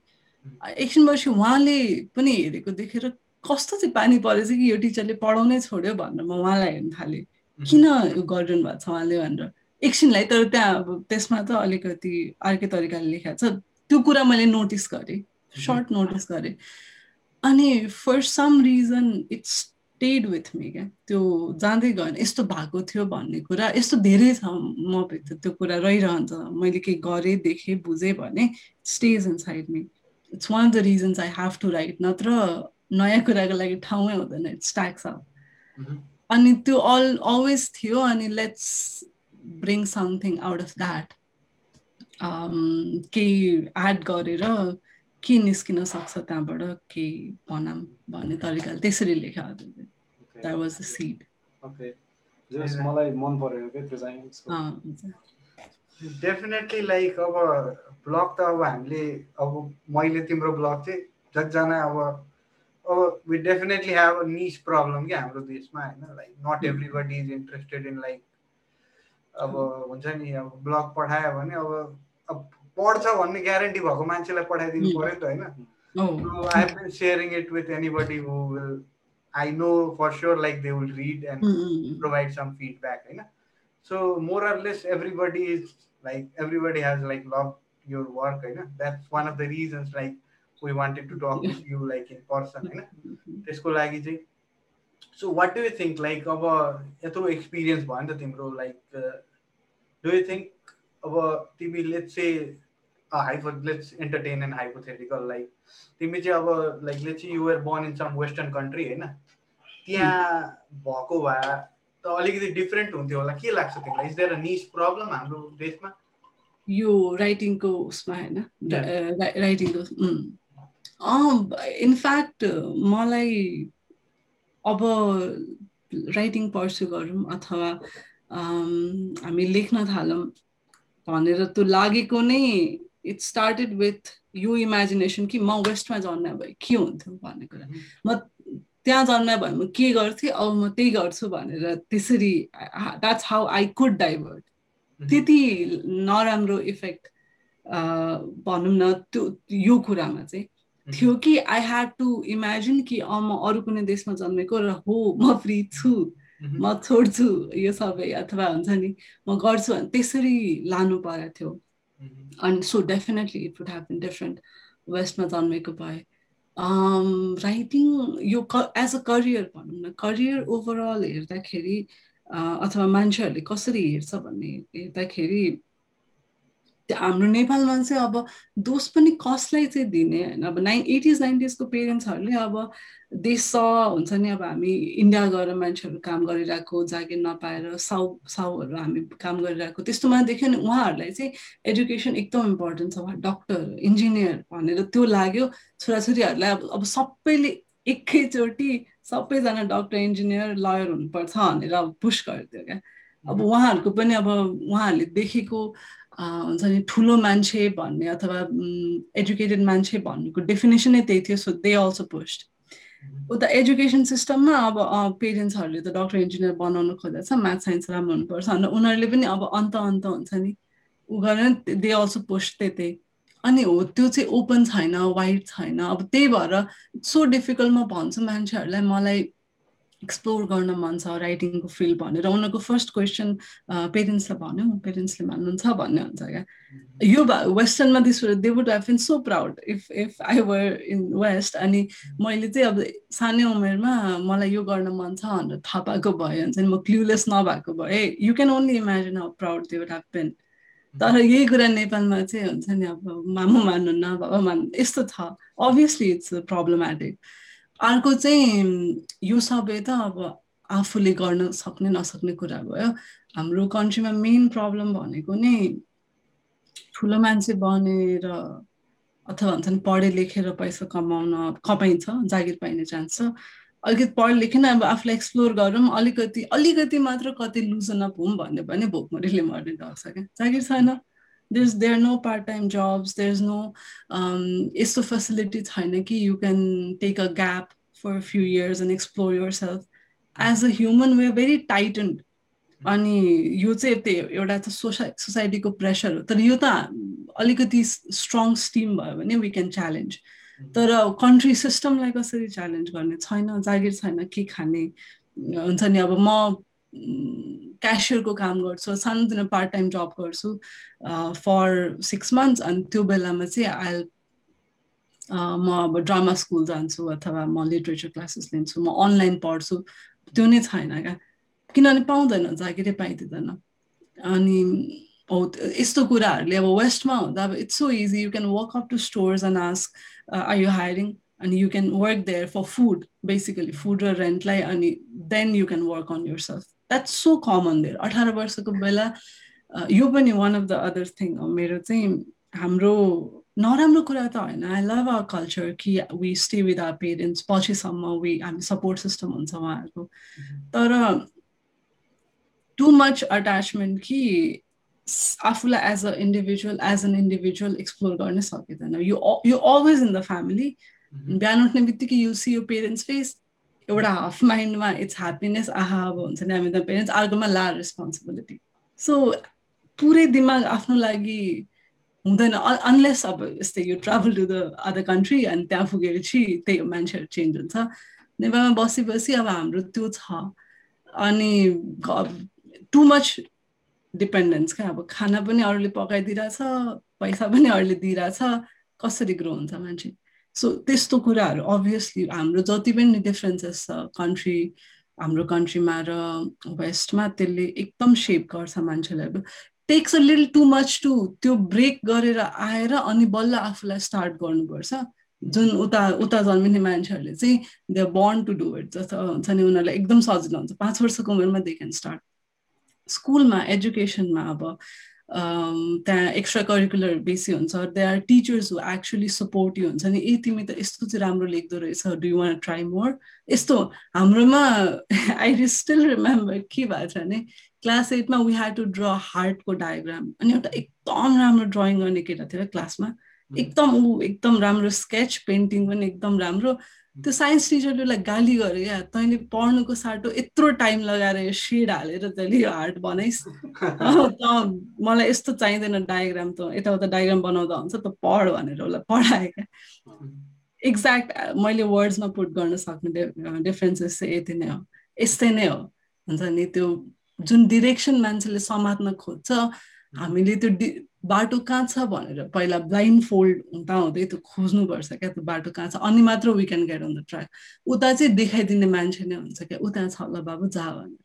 So obviously it's it's very difficult for सबै कुरा फाइट गर्नुपर्छ सोसाइटी फ्यामिली सिस्टम एउटा कुरा अब जस्तै होइन by the time you realise all this के लाइक अब यति कुराहरू सब रियलाइज गर्दाखेरि चाहिँ like I fear like अथवा most of the मान्छेको like after they get themselves educated to a certain point and after they have seen certain things in the world they realize okay यस्तो पो गर्नुपर्ने रहेछ होइन? But it's too late for them होइन? अब like we are set in our own ways like अब like if you are in your early thirties अथवा late twenties like अब कोही मान्छे जो छ लाइक उसलाई चाहिँ बच्चैदेखि एउटा एउटा पुस भइरहेछ होइन?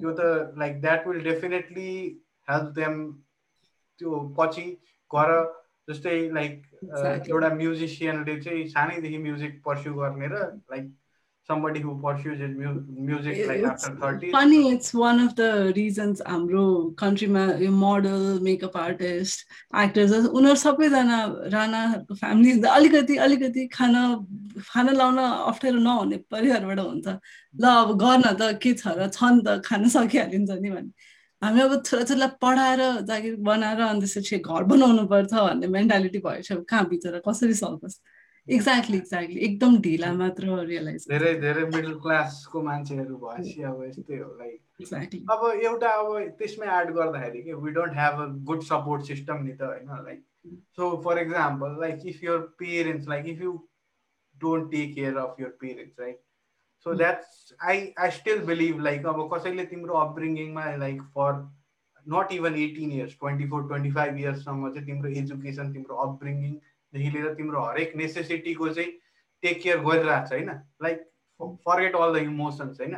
लाइक अन लाइक इमोसनल्ली नहेर्दाखेरि पनि like if you cannot take care of the person who like help educate you right like अब you have to be very selfish के होइन? स्पेसली हाम्रो कल्चरमा चाहिँ कि अब ओके लाइक यो वेस्टतिर के हुन्छ? लाइक एटिन पछि like some people provide funds for their children some hmm. people don't like they have to figure out life on their own exactly. but it's not the case with our culture अब हाम्रो culture कस्तो छ होइन जति बसोस् बसोस् होइन छोरी भनेको बिहा गरेर पठाइदिने हो छोरा भनेको पाल्छ यसले हामीलाई अब बुहारीले खाना बनाउँछ छोरा जागिर जान्छ एन्ड मोरलेस लाइक अब बिस्तारै सिफ्ट त हुँदैछ सोसाइटी होइन बट मलाई चाहिँ कस्तो हुन्छ भने रिसेन्टली मैले पढाएको थिएँ and I think Elon Musk set this or somebody I forgot कि my children didn't want to be born उनीहरूले जन्मिन्छु भनेर they didn't crawl out of my wife होइन? मैले र मेरो wife we decided to have a child so we owe them we we brought them into this world so हामीले अब we owe them something ल्याइसकेपछि तर they don't owe us anything भन्छ। यो अलिकति डिग्रीमा ट्रु पनि हो। होइन अब जन्माइसकेपछि छोडिदेऊ न अब अलिक उ गरेपछि छोडिदेऊ भने। अनि हाम्रो कल्चर अलिकतिमा चाहिँ अब हामी कल्चरली यता इन्क्लाइन भइसकेपछि अब त्यो त्यसरी त्यस्तो फ्रिली सोच्न सक्दैन। मलाई चाहिँ कस्तो लाग्छ भने पेरेन्ट्सलाई हेर्ने अथवा हुन्छ नि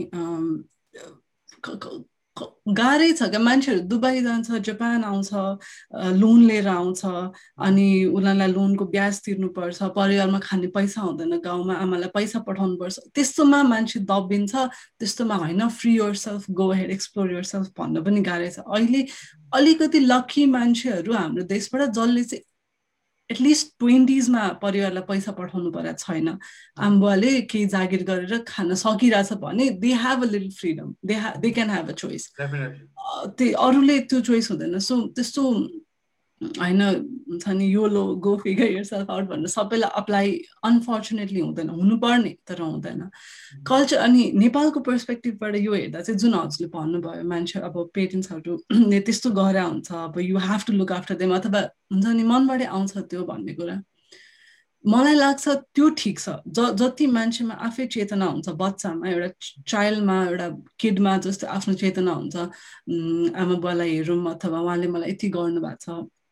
द्याट्स अल गुड अनि इनफ्याक्ट त्यो एउटा राम्रो ह्युमन बिङको साइन पनि हो सायद। तर त्यो त्यसमा parents I think they they they should have त्यो से क्या? हामीले तँलाई यत्रो पालेको छ त गर।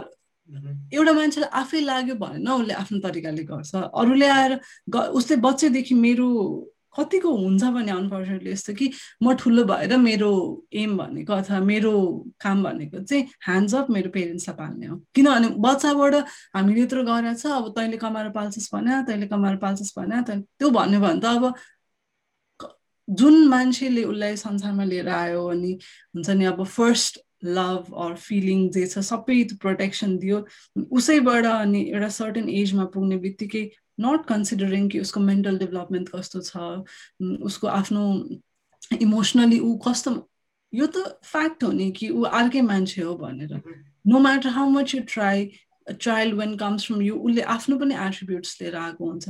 अब यो सबै कसले बुझाउने? सबै हाम्रो गाउँको आमा बुवा लाइक नेपालमा कसले बुझाउने कि it's it's right to expect हुन्छ नि आफ्नो चाइल्डले फाइनेन्सियली पनि अनि हुन्छ नि इमोसनली अथवा मेन्टली ओल्ड एजमा सपोर्ट गरोस् भनेर हो त्यो राम्रो कुरा यो child should do that as a as a person as a good human तर it's not right of you कि बिस वर्षको टेक्नु हुन्छ नि बिस वर्ष टेक्न नपाउँदैदेखि ल भारले भारले परिवारको भारले भन्नु राइट होइन भनेर कसले बुझाउने? त्यो त्यो छ क्या। मान्छेले आफै लागेर इमोसनल नभए पनि हजुरले भने जसरी हुन्छ नि दिमागले सोचेर त्यो गर्नु र अर्काले त्यसरी नै सेप गरेर हुर्काउनुमा चाहिँ it's it's very different I agree like अब मलाई चाहिँ के लाग्छ most people like when they see their parents right they always see like endless acts of selflessness के जहिले पनि होइन? So I I could be biased होइन? अब त्यसमा चाहिँ अब जहिले मैले जति पनि साथीहरू देखेँ जे पनि देखेँ like their parents are like really really selfless के? उसको लागि होइन? सो आई थिङ्क मेरो पर्सपेक्टिभ चाहिँ त्यहाँबाट it's not that parent they expect so much out of you but like when you examine the whole situation objectively त्यहाँ चाहिँ के देखिन्छ भन्दाखेरि हजारौँ लाखौँ एक्ट्स अफ सेल्फलेसनेस के? छोरालाई चाहियो छोरालाई केही चाहियो भने okay my mom or like somebody else's mom would sacrifice anything for for me होइन so I think that is one of the good aspects of our culture like त्यसले हामीलाई कसरी पछाडि पनि पारिरहेछ होला कुनै कुनै एस्पेक्टमा but I I enjoy it I like it के किनभने त्यस्तो कुरा चाहिँ यहाँ आएपछि चाहिँ अब विशेष गरी युएस आएपछि चाहिँ सो मच एक्ज्याक्ट अब इक्जाम्पल दिने भए अब माई मम मेरो म चाहिँ अब I like studying a lot as a student मलाई चाहिँ एकदम पढ्न एकदम मजा आउने वान अफ दोज स्टुडेन्ट म चाहिँ आई लाइक स्टडिङ मैले आफैले भन्दा के हुँदैन? आमा नर्ड होइन? अनि त्यसपछि मेरो ममले चाहिँ के गर्छन् त भने अब खाना केही हेल्प गर भन्नु त परे जाओस्। रुमसम्म आउन उहाँको खुट्टा निमा इस्यु थियो। सो उहाँले चाहिँ भर्याङमा राखिदिनुहुन्थ्यो क्या। त किचनसम्म आउनु नपरोस् म तलसम्म भनेर जहाँसम्म सकिन्छ उहाँले त्यहाँसम्म त्यो फुड राखिदिनुहुन्थ्यो क्या मलाई। एकदमै सेल्फलेस एक्ट हुन्छ। तर अनि हो त्यसरी हामीले पनि त्यसरी नै आफ्नो चाइल्ड नभइकन पेरेन्ट्सलाई नै त्यो दिन सक्यो भने त आई थिङ्क लाइफ बाँच्नुको एउटा एकदम राम्रो मिनिङ पनि आउँछ त्यो as as a as a child एउटा मेरो एउटा कन्सर्न चाहिँ यसमा के छ भने सेल्फलेसली जुन त्यो एक्ट दिन्छ अनि यस हाम्रो कल्चरमा इट्स यसले चाहिँ कति धेरैमा हेल्प गर्छ भने मलाई कस्तो लाग्छ भने इभन हाम्रो मेन्टल हेल्थ बिग्रिनेमा पनि कसैले त्यस्तो गरिरहेछ भने you tend towards positivity it even balance is you mental health जस्तो लाग्छ कि मलाई हाम्रो पेरेन्ट्सहरूले हामीलाई गरेको कुराहरू। एभ्रिथिङ इज ट्रु एउटा एउटा चाहिँ मलाई एउटा चाहिँ के होस् जस्तो लाग्थ्यो लाग्छ भने रिसेन्टली मैले एउटा इरफान खानको हेरिरहेको थिएँ इन्टरभ्यू यस्तै पोडकास्ट टाइप थियो हुन्छ नि त्यस्तो not so much like an interview talk so जस्तो थियो अनि त्यहाँ चाहिँ उसले के भन्छ भने उसलाई क्वेसन के सोध्छ भने तिमी आफ्नो तिम्रो सोर्स अफ स्ट्रेन्थ अथवा तिम्रो हुन्छ नि लाइफको त्यो पिलर चाहिँ के हो भन्दा माई किड्स अभियसली हुन्छ नि you love your kids so much but I side by side I believe कि हामी इमोसनली मेन्टली इमोसनली र मेन्टली त कहिले पनि कोहीसँग पनि अट्याच हुनु हुँदैन पेरेन्ट्स चाइल्ड स्पाउस पार्टनर त्यो एन्टायरली होल दिमागमा हाम्रो हामी भन्ने एउटा एउटा एक्जिस्टेन्स हुन्छ नि म हो है मेरो दिमाग मेरो इमोसन्स हो भनेर सेल्फ सफिसियन्ट हुनुपर्छ अनि then then you love others नेपालमा यो डिस्टिङसन एकदम कम छ जस्तो लाग्छ क्या मलाई अब छोराले नै यस्तो गरेपछि हाम्रो के हुन्छ छोरीले नै यस्तो गर्छ त्यो टु त्यो यति इन्टरट्वाइन छ कि यति राम्रो पार्ट सेल्फलेस छ। इट्स अ गुड थिङ यसकै नराम्रो साइड चाहिँ डिपेन्डेन्स क्या।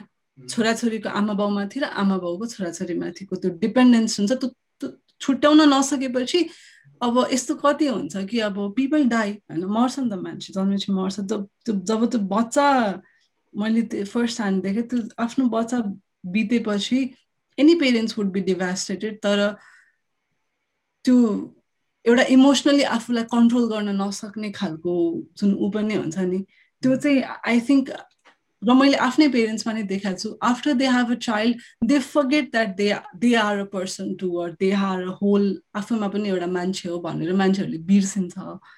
जस्तो लाग्छ क्या मलाई। अनि त्यो चाहिँ आफूले आफूलाई सम्झियो म पनि एउटा सिङ्गे मान्छे हो र मेरो बच्चा पनि एउटा सिङ्गे मान्छे हो भनेर सम्झ्यो भने चाहिँ दुइटैलाई राम्रो हुन्छ जस्तो लाग्छ क्या मलाई चाहिँ। हाम्रो कल्चरको अब कति ब्राइट एस्पेक्ट होइन सँगसँगै यो त अर्को एस्पेक्टहरू होइन तिनीहरू छँदैछ। अब देश नै अब हामी अलिक ब्याकवर्ड छौँ नि त होइन। अब जब जब जबसम्म देशले नै अब त्यो एउटा खालको एउटा ग्रोथको पेस लिँदैन। यो अब टाइम लाग्छ जस्तो लाग्छ क्या? अब यो त्यही हो अब बिस्तारै त्यही नै अब यो एउटा प्रोसेसमा छौँ होइन हामी सिफ्टको इट्स गुड द्याट हामी यो कुराहरू रियलाइज गर्दैछौँ होइन मान्छेहरू भोकल हुँदैछन् होइन। तर यो अब टाइमै लाग्ने कुरा हो जस्तो लाग्छ कि। अनलेस अब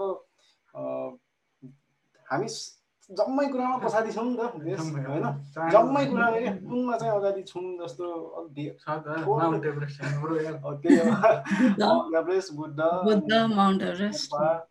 अनि गोर्खास भने होइन अब त्यो बाहेक अब छैन नि त अनि टाइम लाग्ने कुरै हो जस्तो लाग्छ कि मलाई चाहिँ त्यो पनि हो तर यो चाहिँ सब के हो भन्दाखेरि यो चाहिँ like moral it's moralless like a vicious cycle कि so sometimes I think like even my mom, my dad, they had some aspirations in their life. Right? Mm. Obviously.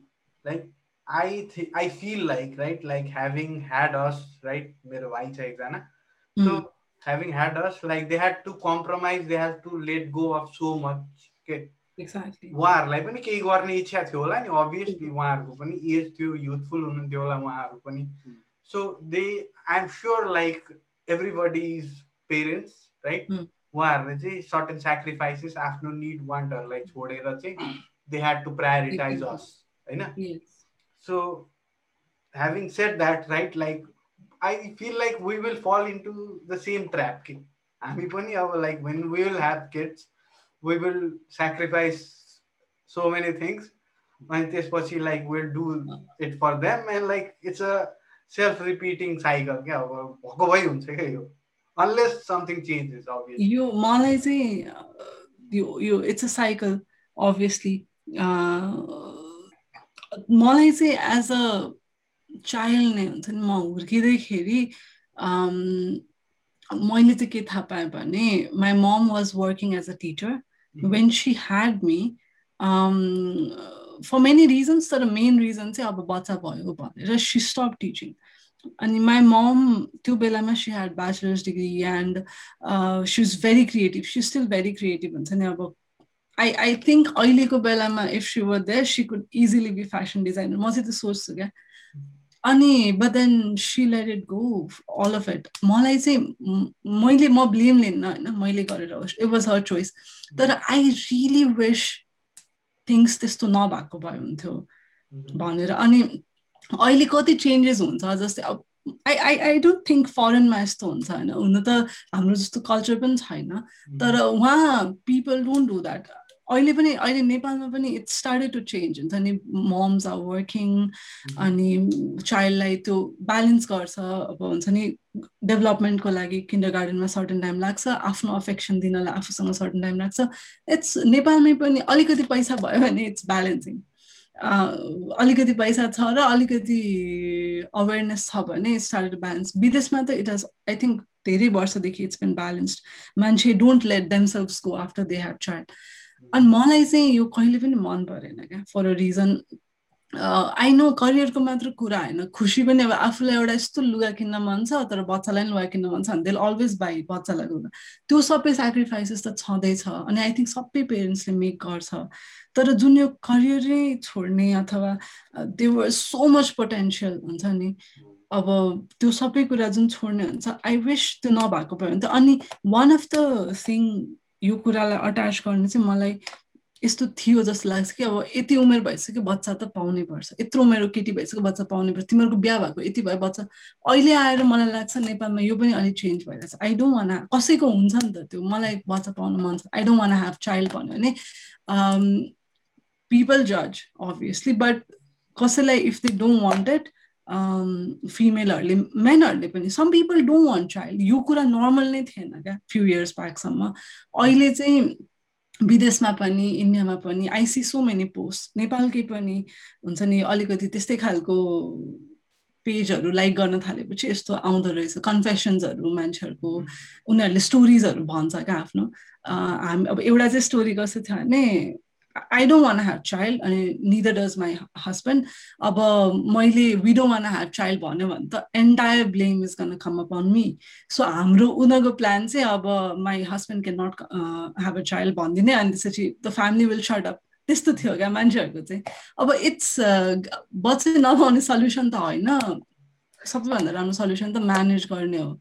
र आई थिङ्क अहिले चाहिँ त्यो अलिअलि हुन थालेको छ मम्स आर वर्किङ अनि करियर पनि साइड साइडमा लगिरहेछ।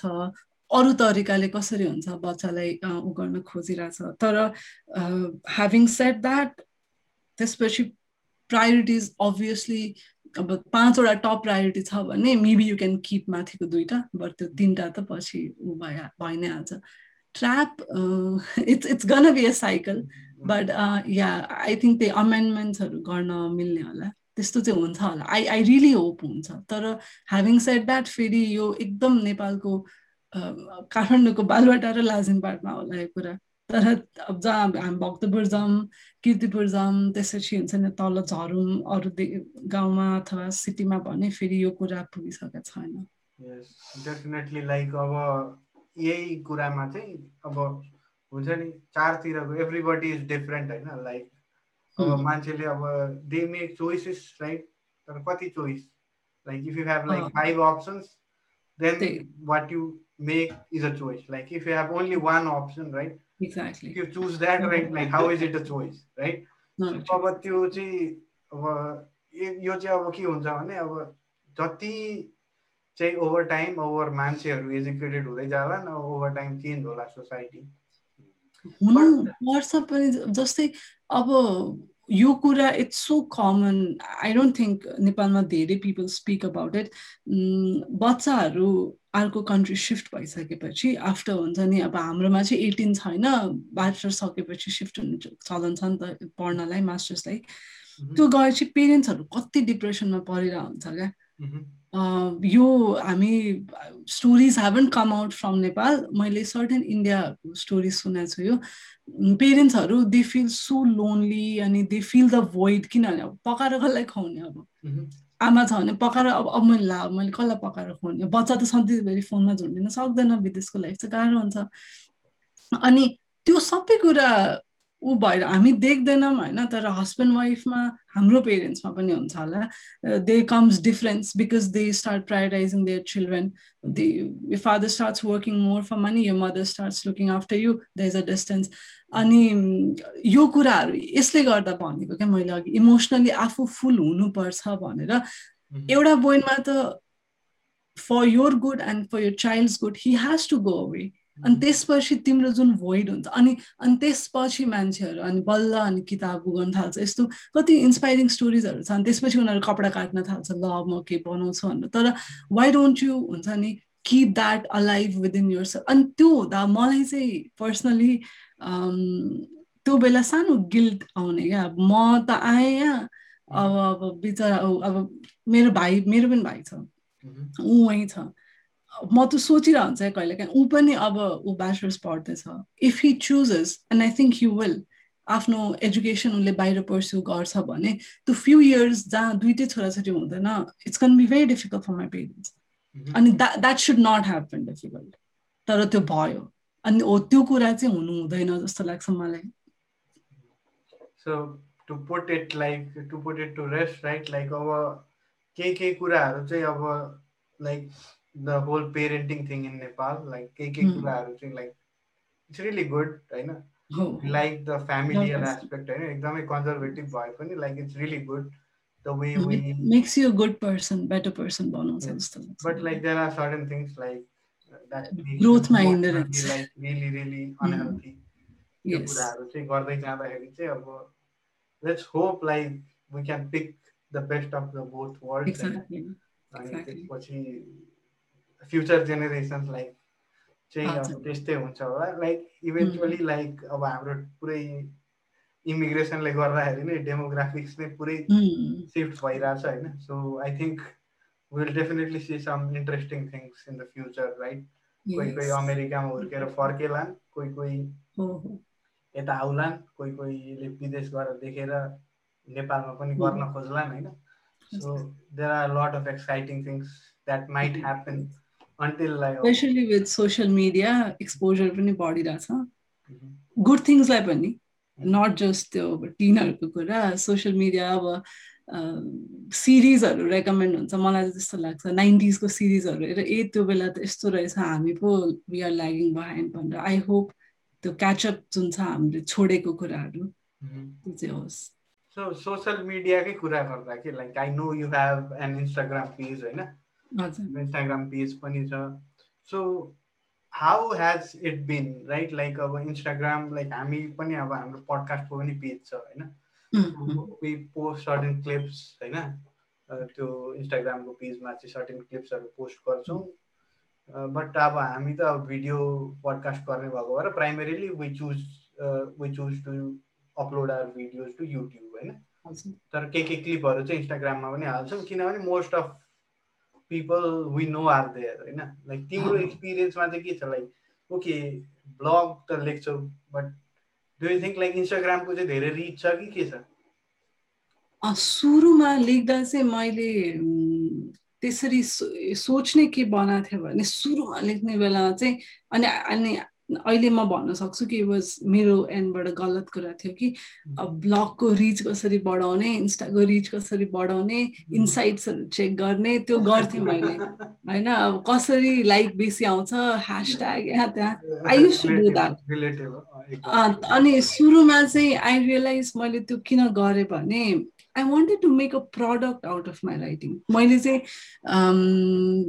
मेरो राइटिङ टपिक्सहरू पनि अलिअलि त्यस्तो पनि थियो। डिस्ट्र्याक्सन अनि यस्तो हुन्छ नि मान्छेको माइन्डको कुराहरू अप्टिमिजम सो यस्तो कुरा मान्छेहरूसँग रिच हुँदाखेरि it can be made as a product भनेर सोच्थेँ मैले। पछि चाहिँ मेरो चाहिँ इट्स बिन अ जर्नी मैले ब्लगमा कस्तो कुरा लेखेँ अनि म इन्स्टाग्राममा कस्तो कुरा लेख्न थालेँ भनेर अलिकति टाइम पछि नै मैले त्यो सबै कुरा छोडिदिएँ। मैले चाहिँ इन्स्टाग्राममा एउटा म चाहिँ फलो गर्ने कुरा भने लेट्स बी माइ सेल्फ यहाँ पनि हुन्छ नि अनअपोलोजेटिकली आफूलाई एक्सप्रेस गरौँ भनेर लेख्छु। म चाहिँ आजकल इन्स्टाग्राममा सो पहिला हाल्दा चाहिँ म दिनको एउटा कोट कोट जसरी कोट नै त होइन तर मलाई लागेको कुरा एउटा दुइटा सेन्टेन्समा अनि दिनको एउटा हाल्थेँ। त्यो चाहिँ कन्सिस्टेन्ट कुरा हुन्छ नि कति पेजेसहरूले यस्तो गर्छ। अनि बिस्तारै चाहिँ मलाई त्यो मन पर्न छोड्यो। त्यो कुरा गर्नु मन लागेन मलाई। अनि त्यसपछि मैले स्टार्ट गरेँ आफूलाई मन लागेको कुराहरू। आफ्नो बारेमा आज म यहाँ गएको थिएँ मलाई यस्तो लाग्यो। यसरी लेख्न मन लाग्नु थाल्यो मलाई। त्यो लेख्दा लेख्दै अहिले चाहिँ म अनि इन्स्टाग्राम चाहिँ मेरो लागि जर्नी भएको छ। पहिला मैले कोच जसरी लेख्थेँ हुन्छ नि लाइफ लेसन दिने जसरी त्यसपछि आई स्टार्टेड राइटिङ आफूलाई मलाई के लाग्छ भनेर अलिकति पर्सनल कुरा अनि अहिले चाहिँ फिगर आउट गर्दै त्यो पर्सनल कुराहरूमा डिटेल्स थप्न मन लागेको देखेर मलाई त डिटेल राइटिङ मन पर्दो रहेछ। मलाई त नरे नरेटिभ हुन्छ नि नरेसन गर्ने राइटिङ्सहरू मन पर्दो रहेछ। म चाहिँ फिक्सनमा धेरै टिल्टेड रहेछु भनेर अनि म इन्स्टाग्राममा फिक्सन अथवा हुन्छ नि म यस्तो कुराहरू मोर पर्सनल बेसिकली आजकल चाहिँ आई डोन्ट चेक इनसाइट्स अनि आई डोन्ट राइट स्टफ के गर्दा राम्रो देखिन्छ लाइक आउँछ भनेर म हालिदिनु। खालि एउटा हुन्छ नि राम्रो कुरा पोजिटिभ भनेको इन्स्टाग्रामको फोटोज हाल्न मिल्छ। त मलाई एकदम मनपर्छ। म खिचिरहन्छु फोटोजहरू म फोटोज हाल्छु। अर्को चाहिँ इट्स बेसिकली यो पोइन्टमा चाहिँ यो मेरो ग्यालेरी मात्र हो। मलाई खासै ऊ छैन कि रिच होस् मान्छेहरूले भेटुन् भन्ने नै गयो। सुरुमा जुन थियो म कोड लेख्छु एभ्री डे कन्सिस्टेन्ट बनाउँछु मान्छेहरू आउन् दे वेट फर माई हुन्छ नि डेली डेली अपडेट वेट गरून् भनेर त्यो एउटा कन्टेन्ट क्रिएटर जस्तो हुन्छ। त्यो चाहिँ after twenty twenty five post it went away अनि म चाहिँ लेट्स युज इन्स्टाग्राम आफ्नो राइटिङ स्टाइल खोज्नलाई दिनदिनै के लेख्न मन लाग्छ?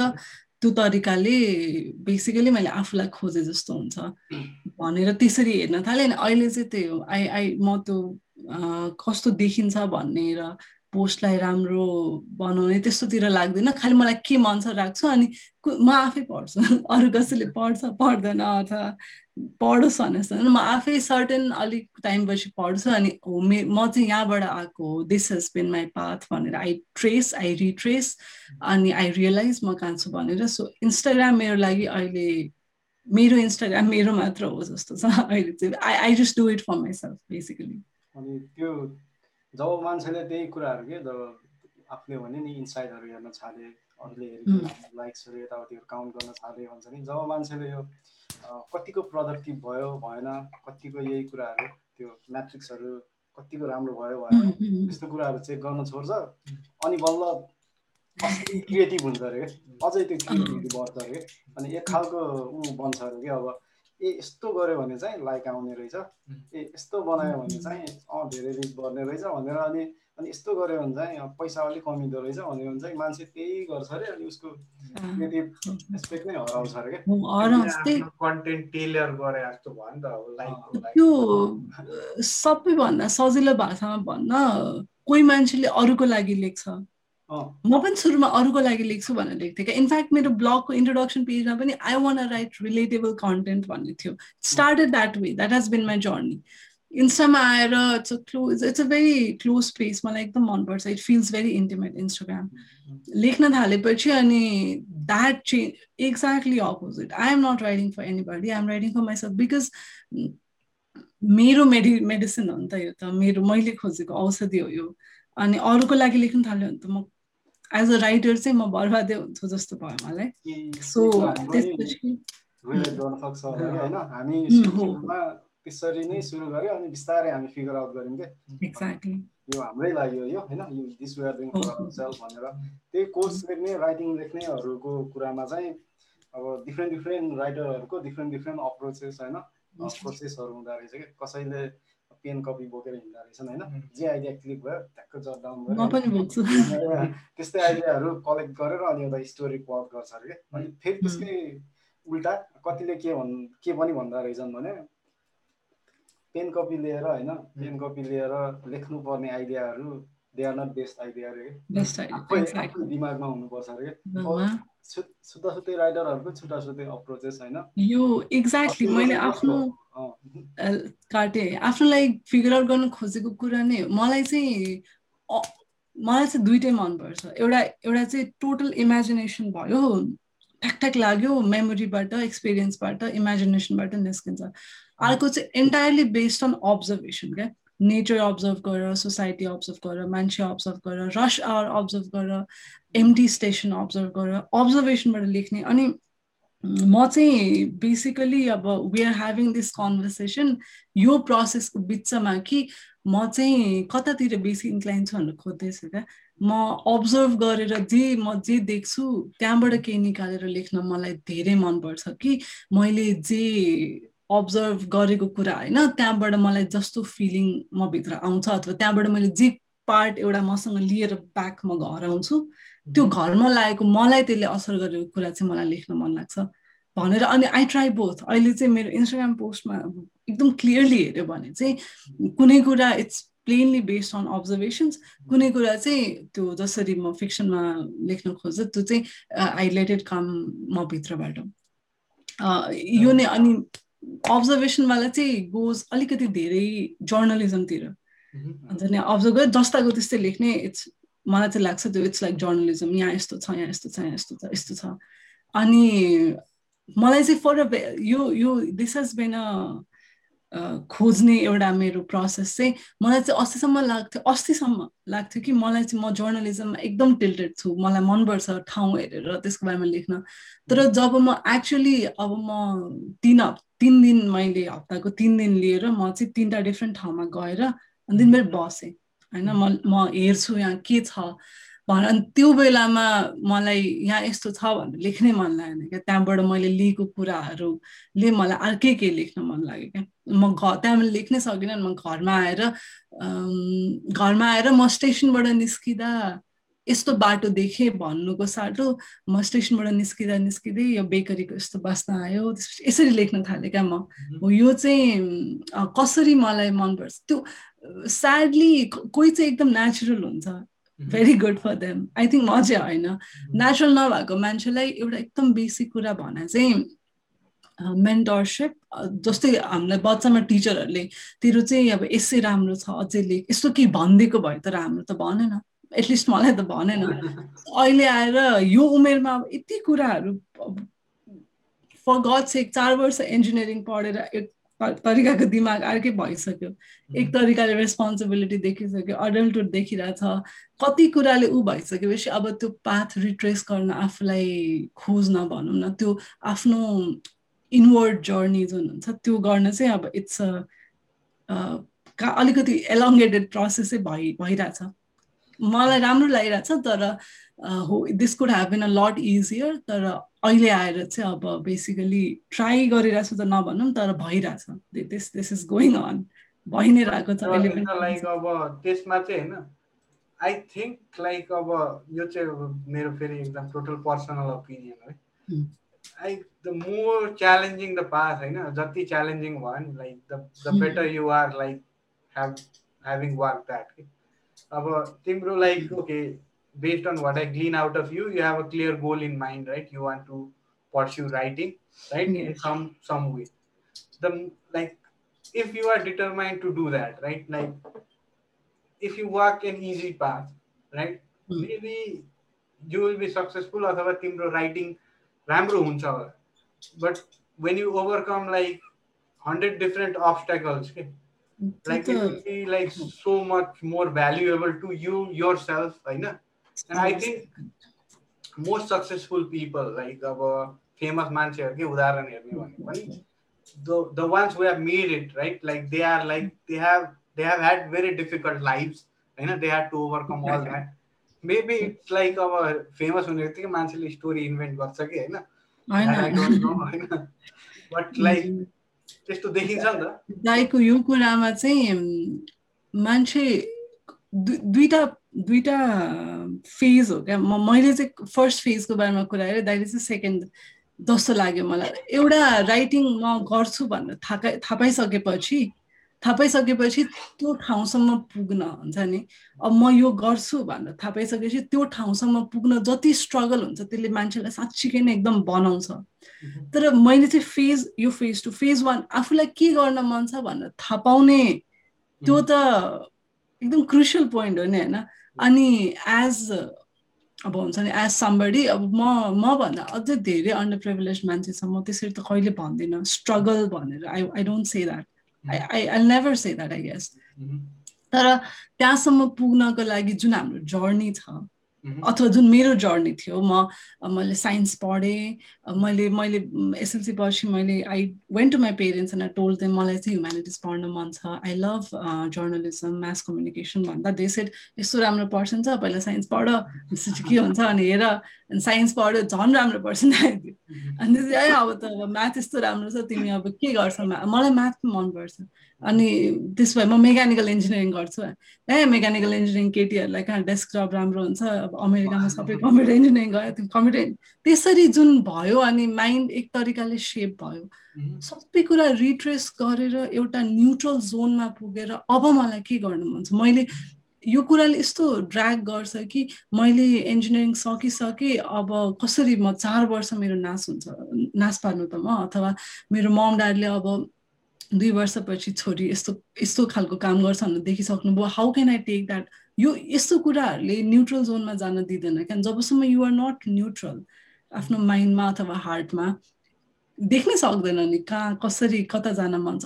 त्यो चाहिँ phase one this has been a struggle त्यो त्यो त छँदैछ। अब अब थाहा पाइसकेपछि अब त्यहाँसम्म पुग्ने अब अर्को होल नयाँ पात त छँदैछ। त्यो त्यसले धेरै स्ट्रङ बनाउँछ मान्छेलाई। तर यता जुन यो फेज वानको आफूलाई खोज्ने प्रोसेस छ यसले चाहिँ इट इट टायर्स यु अथवा हुन्छ नि इट यसले चाहिँ यसले चाहिँ अपोजिट कुरा गर्छ। It wears you down mental issues दिन्छ यता सोच्ने कि अब मम ड्याडको सोच्ने कि करियरको सोच्ने कि मनको सोच्ने। सो यो चाहिँ भर्सक सबैलाई सजिलो त हुँदैन तर भर्सक पेरेन्ट्सले अथवा साथीहरूले यसो हुन्छ नि इजी इजी बन अब जस्तै आई हेभ सम फ्रेन्ड्स जसले चाहिँ मलाई होइन यु हेभ टु भनेर कस्तो राम्ररी एन्करेज गर्छ यस्तो कुराहरू चाहिँ जति सक्यो सजिलो भयो भने सजिलो हुन्छ फर्स्ट फेजमा त्यसपछि त्यो थाहा पाइसकेपछि त्यो लागेर अब ठुलो पब्लिसरको बच्चा भएर छोरा भएर पब्लिस गर्नु किताब र आफूले केही नथाहा पाइकन मान्छे खोज्दै जानुमा त्यसमा त अभियसली फरक त्यो इट्स अलवेज त्यो हुन्छ नि त्यो त्यो खालको प्रिभिलेज चाहिँ मलाई पनि लाग्छ नभएको राम्रो हुन्छ भनेर। त्यो अझ झन् उसले भनेको कुराहरूमा क्या। हामी त रियलाइज गर्नै सुरुमा त्यो फेज वान फेज टू भने नि रियलाइज गर्नै गाह्रो रियलाइज भए पनि प्यारेन्टलाई कन्भिन्स गर्ने गर्नै गाह्रो अनि झन् उसले जुन खालको यो अहिले चुज गरिरहेको छ आर्टिस्ट हो नि त होइन राइटरहरू पनि। अनि आर्टिस्टहरू चाहिँ ठिकठाक आर्टिस्ट भएर हुँदैन अरे क्या त्यस्तो भन्छन् होइन सो ठिकठाक इन्जिनियर ब्याड इन्जिनियरले नै खतरा कमाइरहेको लागि होइन। ठिकठाक ठिकठाक आर्टिस्ट मलाई चाहिँ जस्तो लाग्छ। राम्रो आर्टिस्ट भन्ने हुँदैन। तर लिमिटेड हुनु हुँदैन क्या? त्यो बााउन्ड हुन्छ नि। म यस्तो लेख्थेँ तर मेरो आमाले के भन्छ भनिदियो भने सक्यो। यु हेभ टु लाइक त्यो त्यो त्यो सबै कुराले लिमि लिमिट चाहिँ गर्नु हुँदैन आफूलाई कहिले नि एक्ज्याक्टली क्रिएटिभ एङ्गलबाट हेर्दा चाहिँ बेस्ट अफ द बेस्ट हुनुपर्छ अरे क्या? आर्टिस्टहरू चाहिँ छ नि त होइन? धेरै मान्छे छ लिमिटेड मान्छेले मात्रै त्यो हुन्छ नि लाइक त्यो समबडी लाइक अब आर्टिस्ट लाइक हरेक मान्छे आर्टिस्ट होला होइन अब त्यसलाई रिकगनाइज गर्ने मान्छे नै छैन र र बेस्ट भन्न बेस्ट आर्टिस्ट अथवा जुन जो few people who make it मलाई चाहिँ कस्तो लाग्छ भने I know the recipe I do it होइन तर मलाई चाहिँ कस्तो लाग्छ र मैले खोजेको कुरा पनि के हो भनेदेखि कामको स्किल राइट आर्टमा मलाई स्किल हुन्छ जस्तो लाग्दैन कि पिपलले भन्छ नि painting skill writing skill is no grammar there is no skill पहिला सिकाएर दिमागमा बनेको सबै कुरा त्यो के पनि छैन। एउटा न्युट्रलमा भइसकेपछि जुन एउटा मेरो फेभरेट वर्ड यो चाहिँ फर आर्ट ट्रुथ भन्छ म चाहिँ म चाहिँ ट्रुथ भन्छु। सा साँचो आफूलाई लागेको कुरा। हेटरेड होस् देशप्रतिको हेट्रेड होस् अथवा आफूप्रतिको हेट्रेड होस् जे जस्तो डार्क कुरा होस् मान्छेले कस्तो डार्क कुराहरू लेख्छ एकदम लाइट कुरा होस् जे होस् आफूले यस्तो स्ट्रङली बिलिभ गराएको छ कि यो तिम्रो सा द्याट्स योर ट्रुथ भने इट स्पेल्स आउट पेन्टिङमा फोटोग्राफीमा राइटिङमा हाम्रो फिल्म मेकिङमा एक्टिङमा त्यो सबै जुन निस्किन्छ नि त्यो सबै चाहिँ त्यो मान्छेको बिलिफ हो जस्तो लाग्छ त्यो बिलिफ चाहिँ न्युट्रल हुनुपर्छ यसमा मलाई चाहिँ त्यस्तो लाग्छ र आफ्नो ट्रुथ के हो त म चाहिँ what's what a my belief के कुरामा बिलिभ गर्दा चाहिँ म ट्वेन्टी फोर आवर्स मेडिटेसन जस्तो फिल हुन्छ मलाई होइन स्टेबल नहुनु भनेको कति मन यता भौतारिन्छ एउटा के यस्तो बिलिफ हो? जसमा चाहिँ मैले आफ्नो माइन्ड सेट गर्न सकेँ भने म चाहिँ जहिले पनि जेन मोडमा हुन्छु। त्यो थाहा पाएपछि आई थिङ्क आर्ट फ्लरिसेस मलाई त्यस्तो लाग्छ। त्यही कुरामा चाहिँ लाइक ओके अब यति डिस्कस गर्दाखेरि चाहिँ अब we definitely can come to the conclusion right like writing is your passion right अब राइट राइटिङ नै चाहिँ म मेरो प्यासन भन्दिनँ। म चाहिँ खोज्दैछु मेरो प्यासन र अहिलेसम्मको मेरो डिस्कभरीबाट आई क्यान से दिस कि story writing is my passion story stories चाहिँ आई रियली लभ हुन्छ नि त्यो इट स्ट्याब्स यु भन्छ नि समथिङ द्याट स्ट्याब्स यु यो डर पनि लाग्छ मबाट हुँदैन भनेर गर्न पनि त्यही मन लाग्छ। त्यो आई थिङ्क त्यो द्याट डिफाइन्स प्यासन अनि त्यो चाहिँ मेरो स्टोरी राइटिङ हो। तर अलिकति एक स्टेप पछाडि लिएर खालि यति यसो लेख्ने जस्तै म यो अप्टिमिजमहरूको बारेमा ब्लग लेखेँ यो त स्टोरी होइन। म स्टोरीमा त्यो त्यस्तो राइटिङ चाहिँ प्यासन होइन। त्यो चाहिँ मेरो कन्सिक्वेन्स क्या मेरो हरेक मैले बाँचिरहेको दिन भनौँ न म जति every breath I take every day I live त्यसको कन्सिक्वेन्स त्यो निचोर्दाखेरि के निस्किन्छ भन्दा चाहिँ शब्द निस्किन्छ अनि त्यो त्यो चाहिँ मेरो नेसेसिटी हो। एकदम क्लिसे मोडमा भन्दा चाहिँ त्यो मेरो meditation writing is my meditation I I don't want label it as a passion I don't तर तर त्यही अब कसैको जर्नलिजम प्यासन हुन्छ राइटिङमा पनि कसैको पोइट्री प्यासन हुन्छ होइन? कसैको मेरो चाहिँ मलाई चाहिँ लाग्छ अनि I hope this stage with me अनि फ्लरिसेस मलाई चाहिँ स्टोरिज एकदम मनपर्छ।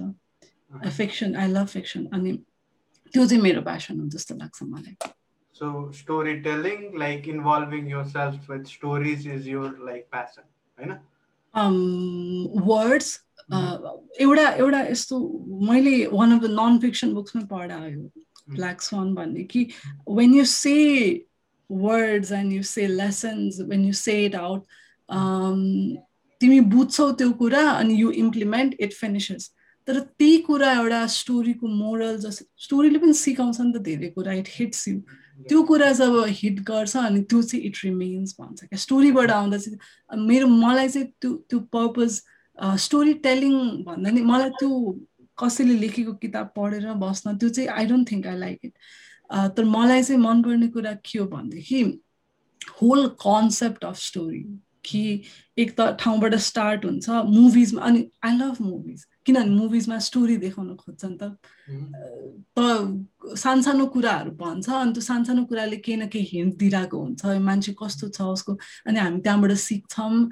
हुन्छ नि त्यो त्यो कुराहरू त्यो स्टोरीबाट लर्न गर्ने प्रोसेस मलाई एकदम मनपर्छ। अनि हेन्स अनि लेख्न पनि मनपर्ने भएको भएर स्टोरी र राइटिङ जस्तै मलाई मुभी फिल्म मेकिङ मनपर्ने भएको भए इट वुड मनपर्ने भएको भए it would be story and film making होइन अथवा स्क्रिन राइटिङ मलाई चाहिँ किताब लेख्छ जसरी मान्छेहरूले।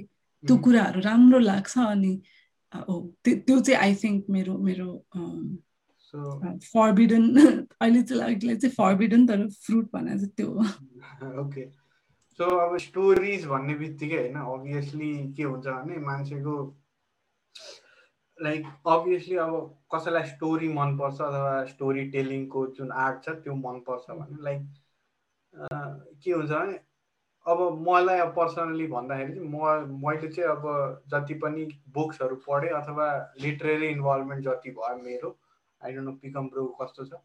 सो मोरलेस अब भनौँ न अकेजनल्ली कहिलेकाहीँ अब कसैले एउटा रेकमेन्ड गर्छ त्यो पढ्यो अनि त्यसपछि फेरि दुई तिन महिना ग्याप हुन्छ फेरि नेक्स्ट टाइम कसैले के भन्छ फेरि पढ्यो होइन? त्यस्तो मात्रै भइरहेको हुन्छ but I would imagine right like अब स्टोरी पढ्ने मान्छेहरू like they are avid readers themselves रे के अब लेख्ने मान्छेहरूले त धेरै इन्फर्मेसन धेरै नलेज के जो चाहिँ राम्रो राइटर हो and I consider as you you as one होइन? ऊ उनीहरू त झन् खतरा रिडरहरू होला नि त होइन? सो तिम्रो लाइफमा अथवा तिम्रो अहिलेसम्मको लिटरेरी जर्नीमा जस्तो छ नि होइन? So there obviously might have been some people who inspired you अथवा कोही राइटरहरू होला के छ त्यसको ओभरअल ओपिनियन पढ्न चाहिँ मैले स्टार्ट गरेको पढ्न चाहिँ स्कुलमा लाइब्रेरी थियो। अनि कुल हुनको लागि हामीले लाइब्रेरी कार्ड बनायो। अनि त्यतिखेर दस बिस रुपियाँ एकदम ठुलो पैसा थियो एटलिस्ट मेरो लागि। अनि केटीहरू चाहिँ बनाउने अनि अब कहिलेकाहीँ बङ्क गर्न जान सजिलो हुन्छ भनेर राख्ने थियो। मलाई चाहिँ त्यो मेरो पैसा नाश हुन्छ मैले हप्ता हप्ता किताब पढेन भने भनेर द्याट्स हाउ आई स्टार्टेड मैले फर्स्ट चाहिँ म सबै डिटेक्टिभको पढ्थेँ। त्यो फिक्सन त्यहाँबाट पनि स्टार्ट भयो होला म नान्सी ड्रुको स्टोरिज सर्लक होम्सको सबै सिरिज अनि बुकको सिरिजहरू अनि यस्तै यस्तै अगाथा क्रिस्टीको त्यतिखेर बुक्सहरू अलिअलि पढ्थेँ म। पढ्न चाहिँ त्यहाँबाट स्टार्ट भयो अनि मलाई अरूले लेख मलाई वर्ड्समा आफूलाई इन्भल्भ गर्न राम्रो लाग्छ भन्ने कुरा चाहिँ त्यसरी स्टार्ट भयो। पछि जब मैले पढ्न अब ठुलो हुँदै गएँ म इन्जिनियरिङ पढ्दा त I hardly read any books I don't think त्यो स्पेस थियो मेरो माइन्डमा। प्लस टू पढ्दा अब स्कुलको बेला बिदाको बेला म जति किताबहरू पढ्थेँ दाइले भने जस्तै म पनि अरूले सजेस्ट गरेको बुक्स। अनि I would enjoy fiction so म फिक्सनल सजेसन्स लिन्थेँ। अरूले सजेस्ट गरेको बुक्स अथवा मसँग किताब किन्न त्यति पैसा कहिले हुँदैन तब चार सय पाँच सय पढ्दैन होइन? अनि कसैको चाहिँ मेरो साथीहरूको पेरेन्ट्सहरू एकदम यस्तो लिट लिट के अरे यो लिटरेरी उसमा एकदम इन्भल्भ सो दे वुड उहाँहरूको बुक सेल्फमा किताबहरू हुने क्या। म उनीहरू कसै कसै घर गएको बेला किताबहरू देख्यो भने म दुई हप्तापछि ल्याइदिन्छ है भनेर उठाएर हिँड्थेँ द्याट्स त्यो चाहिँ मेरो रिडिङ हो त्यसरी पढ्दाखेरि म पनि त्यस्तै दुई महिना तिन महिनामा एउटा अनि पढौँ न भनेर यसरी पढ्थेँ। बफोर राइटिङ है बफोर मलाई चाहिँ लेख्न मन लाग्यो त्यो एकदम it use to stab me मलाई एकदम सेप गर्छ स्टोरिजहरूले त्यो बेलादेखि नै गर्थ्यो तर मेरो रिडिङ हबी मात्र थियो।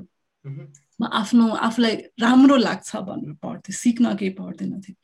तर as you become a writer you become a good reader भने जस्तै दुईवटा कुरा भयो जब मैले राइटिङ स्टार्ट गरेँ त्यसपछि एउटा त क्वान्टिटी इन्क्रिज एकदमै। किनभने अब इन्जिनियर्सहरूले फर्मुला सिकेर त्यहाँबाट अल्गोरिदम बनाए जस्तै म्याथ सिकेर म्याथमा अल्गोरिदम बेस गरे जस्तै डक्टरहरूले भइरहेको मान्छेको बडीको एनाटमी हेरेर कसरी सर्जरी गर्ने भनेर सिके जस्तै राइटरले पनि फिल्म मेकर्सहरूले फिल्मसहरू हेरेर सिनेमा मेकिङ सिके जस्तै राइटरले पनि अब अर्काको लेख्ने स्टाइल्सहरू कस्तो कस्तो पोसिबिलिटी हुन्छ कसरी हुन्छ भन्ने त्यो पढेर लेख्दा अब एउटा राम्रो प्रोसेस हो। त्यो हुन्छ नि धेरै किताब पढ्ने धेरै किताब लेख्ने।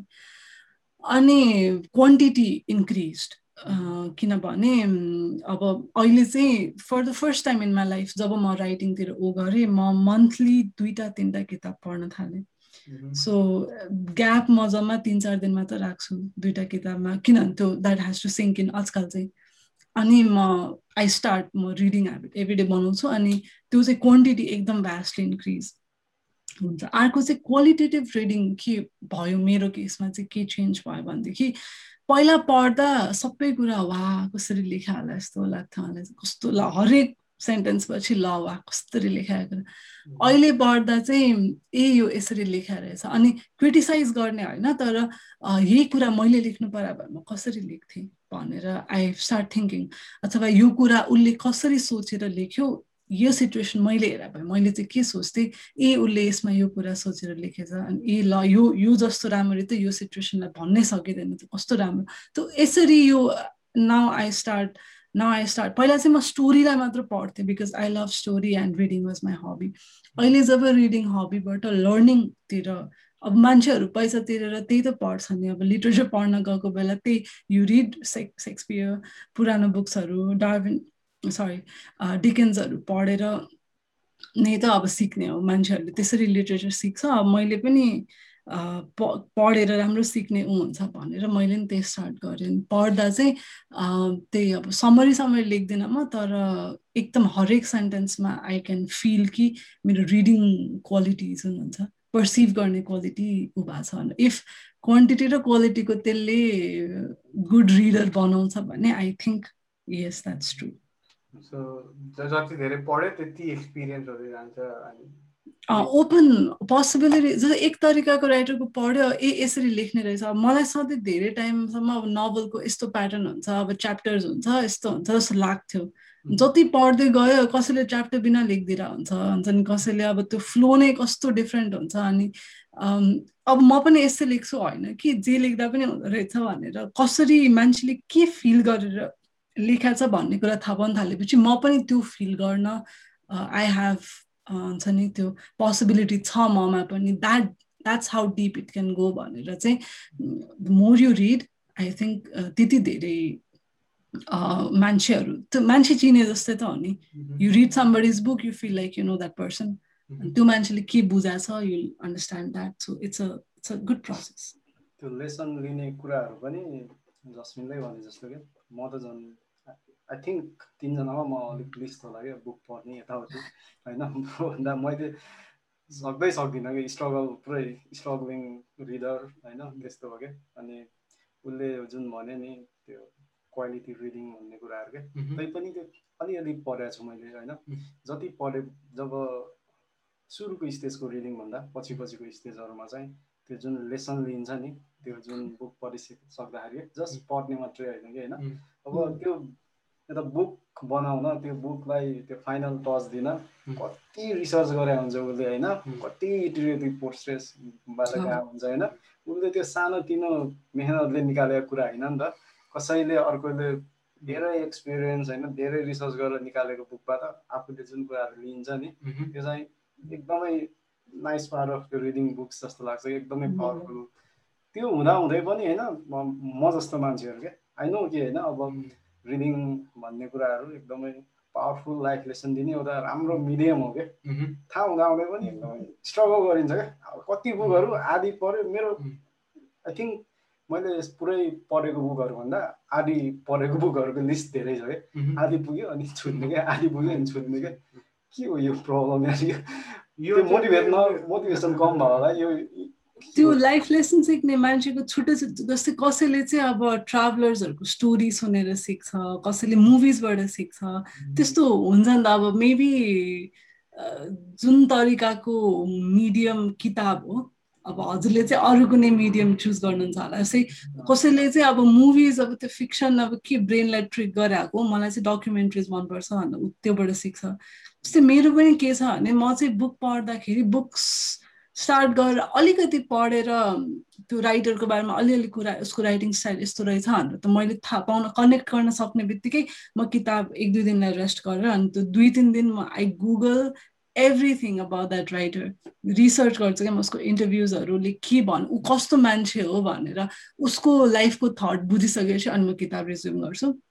त्यसपछि म त्यो राइटरसँग रिलेट गरेर त्यो पनि हुन्छ नि अब त्यो किताबबाट झन् धेरै सिक्नको लागि आई डु द्याट त्यसै गरी अब कसैलाई मुभिजबाट हुन्छ नि कस्तो मान्छेको मुभी हो भनेर हेर्न मन लाग्छ एक्टिङबाट कोही मान्छेले पर्सिभ गर्छ अर सबैभन्दा कमन त यो मोटिभेसनल स्पिचहरू त्यस्तो डिफ्रेन्ट डिफ्रेन्ट कुराहरूबाट लिने हुन्छ नि त। किताब नै राइट मिडियम हुनुपर्छ सबैलाई भन्ने पनि छैन।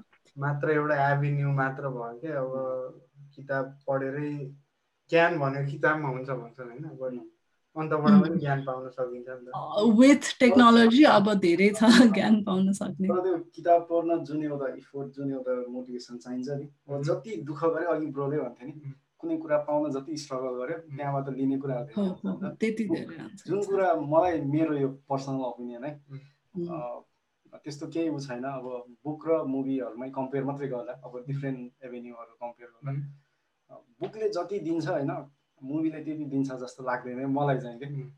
त्यो बुकबाट बुक कन्ज्युम गर्न होइन बुकको कुराहरू लिन सजिलो छैन होइन जुन खालको इफोर्ट लाउनुपर्छ जुन इफोर्टले एउटा मुभी हेर्न सकिन्छ त्यतिको इफोर्टले I don't think like book पढ्न सकिन्छ यस्तो यस्तो क्या त्यसमै चाहिँ म एउटा एनालोजी के अरे मैले चाहिँ होइन त्यही ब्रोले भन्थ्यो नि अन अनसक्सेसफुल एटेम्प भएको। ब्रोले हबिट मुभी हेरेको छ? लर्ड अफ द रिङ्सको लर्ड अफ द रिङ्सको एउटा जे के भन्छ प्रिक्वेल जस्तो हो क्या त हबिट भन्ने किताब पनि रहेछ कि एउटा साथीले मलाई त्यो हबिट भन्ने किताब दिएको छ जमानामा होइन अनि त्यो हबिट भन्ने मुभी पनि हेरेको छु कि मैले होइन त्यो त्यो बिल्बो ब्यागिन्स हो कि को हो कि मेन क्यारेक्टर हबिटको होइन त्यो बिल्बो ब्यागिन्सको त्यो घर डिस्क्राइब गर्ने तिन चार पेज छ क्या त्यो हबिटको किताबमा। यस्तो हरियो रङको टनेल जस्तो ढोका थियो अरे यहाँ ढोकामा चाहिँ यस्तो खाले चुक्कुल थियो। के के छ कि मलाई याद पनि छैन कि त्यति धेरै कुराहरू छ कि। तर त्यही कुरा मुभीमा चाहिँ सर्ट अवधिदेखि तिमीले नोटिसै गर्दैनौ क्या त्यो कुराहरू क्या हुन्छ नि? लाइक मुभीमा के बिल बगाई हिँड्दै गरेको देखिन्छ। त्यो हरियो टनेल चाहिँ मैले किताब पढेको थिएँ बल्ल याद आयो कि हरियो टनेल जस्तो हरियो रङ भएको घर रहेछ। चुकुलमा यस्तो थियो। इच एन्ड एभ्री डिटेल चाहिँ अब हलिउड मुभी भएर उनीहरूले उयो पनि गरेको थियो होला होइन? तिनीहरूले नोटिस गरेर त्यही कुरा रेप्लिकेट गर्न खोजेको थियो होला। बुक्स एन्ड मुभिजमा मलाई कस्तो लाग्छ भने यो चाहिँ मेरो एकदम पर्सनल ओपिनियन हो एकदमै पर्सनल जुन किताब लेख्या हुन्छ किताबबाट मुभी बनाउने कुरै मन पर्दैन क्या मलाई चाहिँ। जस्तो जस्तो होइन किताबबाट किताब किताब लेख्ने तरिकाले किताब लेख्या हुन्छ क्या। त्यहाँ डाइलग पनि हुन्छ हुन्छ नि यसले यस्तो भन्ने उसले यस्तो भन्ने त्यो पछाडि के फिल गरिरहेको छ उसको आँखामा के थियो? उसको कपाल कस्तो थियो? उसले आँखाले चाहिँ के भन्न खोजिरहेको थियो? उसको मनमा चाहिँ के थियो? कुन कुरा बाहिर निस्केको थिएन? कुन कुरा भन् त्यो सबै कुरा किताबमा देखिन्छ। अरू नदेखि पनि मान्छेले पढ्दा त्यो फिल गर्न सक्छ। मुभीमा किताबबाट मुभी बना तर त्यो चाहिँ आई डोन्ट लाइक तर जुन मुभी मुभी नै मुभी नै बनाउने भनेर मुभी अनुसारले स्क्रिन राइट गरे हुन्छ जहाँ मान्छेको बडी जेस्चर्सहरू अथवा बडी ल्याङ्ग्वेज भन्छन् त्यो गरे हुन्छ। मुभी मेकिङको पनि एकदम it's a very beautiful art I love it त्यहाँ पनि हजुरले अब हेर्नुभयो यसमा यो यो कुरालाई कस्तो ध्यान दिएको यो कुरालाई कस्तो त्यहाँ पनि एनालोजीहरू देखाउन खोज्छ नि त अब। त्यो कुरालाई क्या ध्यान दिएको कस्तो भनेर त्यो युजली क्रिटिक्सहरूले समात्ने कुराहरू। त्यो हेर्न सक्यो आफूलाई ट्रेन गरेर मुभी हेर्नु भने मुभी वाचिङ यस्तो राम्रो मलाई चाहिँ एकदम मनपर्छ। मान्छेलाई जस्तो म्युजिकले हुन्छ मलाई चाहिँ म्युजिकभन्दा बेसी मुभिजले हुन्छ। तर यो किताबबाट जुन मुभी बनाउन खोज्छ अनि त पुरै एउटा अनि सेन्सै मेक गर्दैन क्या। न त्यो मुभी मुभी हुन्छ न त्यो किताब किताबबाट जस्तो हुन्छ। सो त्यो मलाई नि त्यो मुभी छुट्टै र बुक छुट्टै चाहिँ कम्पेयरै गर्न नसकिने दुइटा आर्ट मेकिङ हो जस्तो लाग्छ मलाई। मुभीमा जुन कुरा देखाउन सक्छ त्यो फेरि अब किताबमा देखाउन सक्दैन नि एक्सप्रेसन्स भयो हुन्छ नि त्यो त्यो जिउ बडी ल्याङ्ग्वेज भयो कता टिल्ट गरेर एभ्रिथिङ अनि किताबमा जुन हुन्छ भित्र त्यो मान्छेलाई लाग्ने कुरा त्यो मुभीमा। त्यसरी त्यो त्यो इन्टरचेन्जेबल कुरा चाहिँ होइन त्यो डिफ्रेन्ट कुरा हो जस्तो लाग्छ मलाई। त्यो बुकबाट मुभी बनाउने कुरामा त्यो अघि जस्मिनलाई भनेको कुरामा अनि ब्रोले नि भने नि त्यो दुइटा बुक र कुरामा चाहिँ। बुकहरू अब बुकको अर्को राम्रो एस्पेक्ट चाहिँ मलाई लाग्ने चाहिँ त्यो जुन रिडर हुन्छ नि त्यसले आफ्नै एउटा इमेज पोर्ट्रे गर्छ क्या बनाउँछ क्या त्यही कुरा अब त्यो भने नि त्यो घरको डिस्क्राइब गरेको थियो भन्थ्यो नि ब्रोले जुन घर इमेजिन गर्छ मैले त्यो गर्दिनँ कि। बुक पढ्दा। होइन? तर त्यो मुभीमा चाहिँ त्यो एउटा झन् पावरफुल किन भन्दाखेरि त्यो बुकको यो पावर चाहिँ मलाई इमेजिनेसन चाहिँ रिडरमै छोड्छ नि त अब सबले आफ्नो आफ्नै तरिकाले इन्टरप्रेट गर्छ नि त्यो यो मलाई सब वान अफ द एकदम डिफ्रेन्स युजली म बुक पढेपछि त्यो बुकको मुभी कहिले पनि हेर्दिनँ क्या त्यो चाहिँ म म सक्दै सक्दिनँ हेर्न दुईवटा मात्र मैले अहिलेसम्म हेरेको छु एउटा चाहिँ द काइट रनर भन्ने खालेद होसेनीको बुक पढेपछि त्यो बुक यति लामो समयसम्म मसँग यस्तरी अहिले पनि like for very long time it was मेरो फेभरेट बुक अहिलेसम्म पनि वान अफ मेरो फेभरेट बुक छ त्यो किताब चाहिँ अब मैले छोड्नै सकिनँ अनि मलाई मैले मुभी हेर्नु पर्यो क्या भनौँ न। त्यो क्यारेक्टरले मलाई छोड्दै छोडेन क्यारेक्टरहरूले मैले मुभी हेरेँ। त्यो मुभी यस्तो राम्ररी बनाएको छ मलाई अलिकति पनि डिफ्रेन्टै लागेन क्या किताब र मुभी त्यो त्यो त्यो वान अफ द एक एउटा सानो एउटा कि दुइटा पार्ट चाहिँ छोडा छ किनभने भ्याइँदैन मुभीमा त्यो बाहेक पनि उसले देखाउन यस्तो राम्ररी खोजा छ त्यो मुभीमा त्यो चाहिँ मुभी आफैमा पनि एउटा तरिकाले सेल्फ सफिसियन्ट छ। एउटा त्यो। अर्को मैले हेरेको चाहिँ द ग्रेट ग्याट्सबी मैले पहिला किताब पढाएँ फ्रेजरालको बुक पढ्यो यस्तो भव्य छ उसको राइटिङ अब त्यो ऊ त्यस्तो सेकेन्ड वर्ल्ड वार पछिको त्यो वारबाट सेप भएको माइन्डले लेखेको ट्रेजेडी हो होइन अनि त्यसपछि मैले मुभी हेरेँ ओहो यस्तो के भन्ने अब दिक्क लाग्यो क्या त्यस्तै द ग्रेट ग्याट्सबीबाट हेरेपछि चाहिँ अब नबनाऊ या किताबबाट मुभी नबनाऊ जस्तो लाग्छ तर फेरि काइट रनर जस्तो हेर्दा चाहिँ हुन्छ नि त्यो इट्स अ गुड थिङ जसलाई किताब पढ्न गाह्रो हुन्छ उसले त्यो मुभी हेऱ्यो भने पनि इक्वल नै राम्रो फिल गर्छ होला जस्तो लाग्छ मलाई। आर्ट नै हो अब मुभीमा जति मेहनत गर्यो होइन? एफोर्ट लाइक त्यो रेप्लिकेट गर्नलाई त्यति नै राम्रो बन्छ अभियसली कि त ऊ चाहिँ गर्न राम्रो हुन्छ जस्तो लाग्छ मलाई। किताब एक तरिकाको छ होइन? त्यहाँबाट इन्सपायर भयो बेस्ड अन भन्छ नि बेस्ड अन सर्टन नभल त त्यहाँ बेस्ड भएर अनि आफ्नै तरिकाले कि त पुरै मुभी जसरी नै बनाऊ खालि क्यारेक्टर्स मात्र लिने स्टोरी जस्तो लिने अनि आफ्नै तरिकाको ट्विस्ट हालेर मुभी मेकिङलाई मुभी मेकिङै बन त्यो जस्तो किताबमा छ त्यस्तै सबै कुरा गर्न खोज्यो भने अब इसेन्सै जान्छ क्या। अनि अब यही राइटिङकै कुरा गर्दाखेरि कि अब रिड रिडर्सहरू अब धेरै बुक्सहरू तिमीले अब पहिला पहिला पनि पढ्थ्यो होला। स्कुलदेखि नै पढ्ने चाहिँ बानी नै लागेको थियो होइन। कुन चाहिँ एउटा आर्टिकल थियो अरे? त्यो बुक्सवाला books with me and me with books भन्ने होइन? त्यसमा चाहिँ त्यही त्यही लाइब्रेरी कार्डहरूको कुराहरू होइन। पाँच सात दिनमै फिर्ता गर्नु पर्थ्यो नभए के फाइन लाग्छ भन्ने कुरा कन्टिन्यू गरौँ होइन। कन्टिन्यू गर। आई स्टार्ट होइन। I feel it I complete it I leave it भनेको।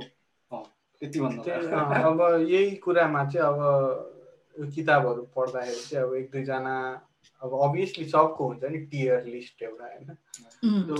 अब तिमी चाहिँ मोस्टली फिक्सन किताब पढ्छौ भने नि त? सो अब त्यो एउटा हायर आर्की बनाउँदाखेरि चाहिँ so who would you put in the top अनि त्यसपछि तल तल तल तल। टियर लिस्ट इमोसनल म फेरि यस्तो मान्छे हो म एडभर्टिजमेन्ट हेर्दा नि रुन्छ। म एकदम इमोसनल मान्छे हो होइन? म चाहिँ एकदम अनअपोलोजेटिकली इमोसनल छ क्या म चाहिँ। मलाई मलाई मलाई म थ्री इयर्स हेर्दा हरेकचोटि हेर्दा म हरेकचोटि हुन्छु। त्यस्तो खालको मान्छे म। सो तर किताब पढ्दा रुन एकदम गाह्रो लाग्छ मलाई चाहिँ। यो मुभिज हेर्दा मलाई जति म सजिलो रुन्छु किताब हेर्दा किनभने म एकदम डिप गइसकेको हुन्छु अनि त्यो स्याडनेस फिल गर्न मलाई अलिक टाइम लाग्छ। तर आई थिङ्क फर्स्ट किताब म एकदम पढेर रोको भनेको चाहिँ खालेड होसेनी भन्ने राइटरकै थाउजन्ड स्प्लेन्डेड सन भन्ने एउटा बुक छ।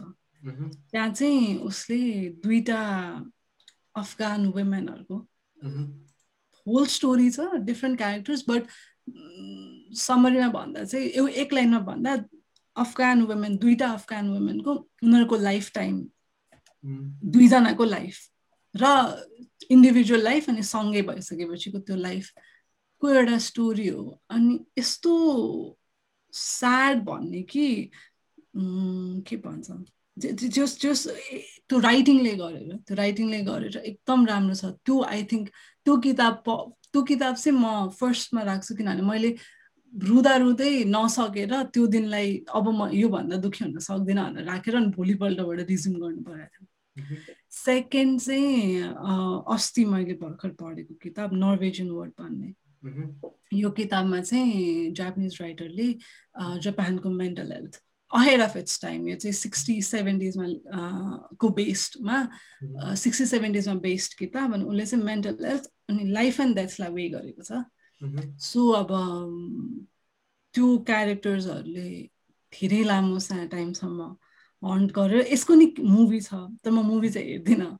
तर मुभीको त ट्रेलरमा जुन मान्छेहरूको कमेन्ट चाहिँ पढ्न जान्छु म उनीहरूले त आफूलाई किताब पढेपछि कस्तो लाग्यो भनेर लेख्या हुन्छ क्या त्यहाँ। युट्युब सजिलो हुन्छ अनि उनीहरूले कस्तो लेख्या हुन्छ उनीहरूले कसरी बुझ्छ त्यो किताब भनेर पढ्दा पढ्दै पनि अनि आई स्टिल यति पच्चिस दिन तिस दिन हुन आँटिसक्यो। म स्टिल पनि त्यो कमेन्ट सेक्सन हेरेर म आफू सम्झिन्छु अनि आई हेभ टु क्राई त्यस्तो स्ट्रङली साड छ क्या त्यो बुक डिप्रेसिङ पनि पोजिटिभ नोटमा एन्ड भए पनि किताबको त्यो राइटिङले एकदम ऊ छ so I think these two books thousand splendid suns र Norwegian wood same they've affected me emotional लेभलमा एकदम च्यालेन्ज गर्ने बुक्सहरू भनेपछि राइटर्स रिडर्सहरूबाट धेरै इन्सपिरेसन लिँदै लिँदै गएर अब so I know you have a blog अनि तिम्रो इन्स्टाग्राम पनि छ अब। So where do see yourself going कि अब अहिले हुन्छ नि लाइक अब धेरै कुराहरू अब गरियो नि लाइक अब यति गर्दाखेरि चाहिँ अब we can say for sure like you're considering this अब हबी भन्ने कि प्यासन भन्ने जे भयो भने पनि like you're considering it very seriously and you're you're very opinionate opinionated about certain things होइन? भनेपछि like I am sure like you have certain things in in plans or like केही हुन्छ नि। So what you see yourself होइन राइटिङलाई तिमीले कसरी हेरिरहेछौ? अथवा के छ होइन के भइदियो भए डिफ्रेन्ट हुन्थ्यो? भन्ने एउटा सबको थट हुन्छ नि। मलाई मलाई एउटा कुराले एकदम अब what do you see yourself doing भन्दा पनि के कुरा चाहिँ गर्नमा के कुरामा हुन्छ नि के कुराको बिच के कुराको सेरोफेरोमा बसेर चाहिँ गर्न मन छ भन्दा मलाई एकदम मनपर्ने कुराहरू चाहिँ नेपालको स्टोरिजहरू हो क्या। गाउँको स्टोरिज मैले त्यो नेचर अब हुन्छ नि पहाड यस्तो राउटे मात्र भने होइन हुन्छ नि हाम्रो स्पेसिफिक कल्चर मात्र भने होइन। त्यहाँ त्यहाँ हुने स्टोरिजहरू क्या। हाम्रो हाम्रो हिमालयनको ल्याब्समा हुने सानो सानो स्टोरिजहरू परिवार सानो बच्चाको एनिथिङ तर नट एज अ जस्तै अहिले हेर्ने कथा भन्ने आएको छ हजुर थाहा छ किन त्यसमा चाहिँ सच अ गुड जब देयर डुइङ होइन त्यो उसमा गएर अनि त्यहाँ चाहिँ त्यो चाहिँ प्योर जर्नलिजम भयो जस्ताको त्यस्तै देखाइरहेछ। त्यहाँ गएर त्यस्तो ब्याकग्राउन्डबाट एउटा फिक्सन बनाउन क्या त्यो चाहिँ आई थिङ्क मेरो के भन्छ? That's something I would love to do that's kind of something that really scares me अब त्यो it's it's a big thing to do that तर फेरि मन पनि छ त्यो त्यो कुरा मेरो चाहिँ अहिलेको हरेक स्टेप भनेको आई थिङ्क त्यहाँसम्म यति यति एबल हुन कि म खान लाउन कमाउन सक्ने भएर नेपालमै हुनु र त्यस्तो ठाउँमा गएर फ्रिली के लेख्न अब त्यसको लागि भन्नलाई चाहिँ सजिलो ल अब आज जाउँ न त बस तर वी हेभ फाइनेन्सियल कन्सट्रेन्ट्स अनि माइन्डको कन्सट्रेन्टहरू मन पुरै नलागिकन सकिँदैन नि त दिमागले अर्को कुरा सोच्यो भने हुँदैन। सो त्यसलाई प्रायोरिटी बनाउन चाहिँ म अहिले लागिरहेको छु। सर्टिन इयर्समा हुन्छ होला जस्तो लाग्छ मलाई चाहिँ। अहिले इमिडिएटली म सक्दिनँ। मेरो दिमागमा जति यो कुरा स्ट्रङली आए पनि इमिडिएटली म एबल छुइनँ। अनि मलाई चाहिँ त्यो कुरामा अबिलिटी नेपाल मलाई चाहिँ यो एकदम पर्सनल थट के छ भने so many tourist they come hike गर्नको लागि हाम्रो कन्ट्रीमा ट्रेकिङको लागि। अनि दे एन्ड अप राइटिङ हुन्छ नि यस्तो थियो यस्तो थियो भनेर। अनि because they write it in English किनभने इन्टरनेसनली ऊ छ। अनि त्यो अब यस्तो एडभेन्चर बुक्सहरू बिग्छ हाम्रो मैले रिसेन्टली थाहा भए राउटेको जीवनमा बुक्सहरू लेख्छ मान्छेले। आएर पाँच महिना उनीहरूसँगै बस्छ देख्छ कुराहरू यहाँ यस्तो हुँदो रहेछ यस्तो हुँदो रहेछ भन्छ कि त स्टोरी बनाउँछ के गर्छ क्यारेक्टर्सहरू रियल क्यारेक्टर्स हाल्छ they sell the books by millions होइन। अनि त्यो कुरा अब जस्तै एउटा राउटेको जीवनको बारेमा राउटेले नै लेख्न सके भए त it would have been best तर उनीहरूलाई त्यो अपर्च्युनिटी हाम्रो देशले त्यहाँ छैन त्यो एजुकेसन ऊ छैन। सेकेन्ड मोस्ट भनेको हामी नेपालीले नै पनि त हाम्रो पर्सपेक्टिभबाट फरेनर्स होइन नराम्रो होइन तर उनीहरूको पर्सपेक्टिभ एउटा हुन्छ। हामीले अलिकति भाषा बुझ्ने अलिकति हुन्छ नि अब ठाउँ बुझ्ने मान्छेले लेख्दा कस्तो हुन्छ होला? नेपालीमै लेख्यो भने राम्रो हो तर त्यो ट्रान्सलेट गर्न हुन्छ नि मोर एक्सेसेबल बनाउन इङ्ग्लिसमा त्यो कुराहरू लेख्दा कस्तो हुन्छ होला भनेर त्यो चाहिँ मेरो एकदम अहिलेको मैले हेर्ने टार्गेट चाहिँ त्यो छ। मलाई त्यो चाहिँ एकदम गर्न मन लागेको कुरा हो।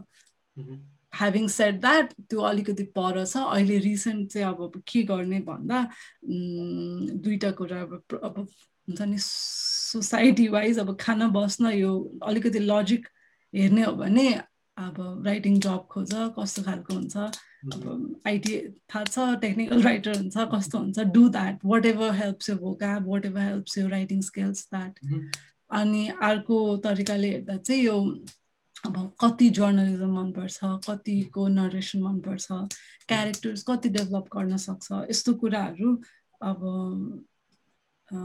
पर्सनल ग्रोथ एकदम नराम्रो पर्सनल जर्नी भनौँ न इनवर्ड जर्नी एउटा आफूलाई खोज्ने पुस गर्ने लिमिटसम्म मन के लाग्छ? मन लाग्नु पर्यो। नेचुरली नआए पनि एटलिस्ट फ्लुएन्टली आउनु पर्यो। त्यो अड्केर बस्यो भने that's not for you so you just snap out के भित्र के वाट स्ट्याब्स यु अनि what you can bleed out भन्ने कुरा हो बेसिकली सो यस्तो कुराहरू आफूलाई खोज्ने टाइम दिने पाँच घन्टा कहिलेकाहीँ म यस्तो गर्छु लाइक आई म थाहा छैन मलाई के लेख्ने I just set in front of my laptop अनि आई एलोकेट फाइभ आवर्स अनि आई डु नथिङ अनि त्यो नथिङनेसमा के आउँछ?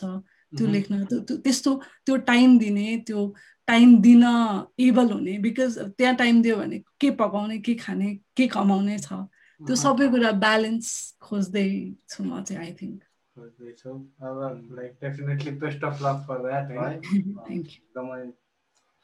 प्रोसेसमा छ नि अलरेडी अलरेडी सुरु गरिसक्यो। धेरै राम्रो इन्स्टाग्राम पेज छ होइन? सो नेपालको गाउँ गाउँको कथाहरू भने जस्तो।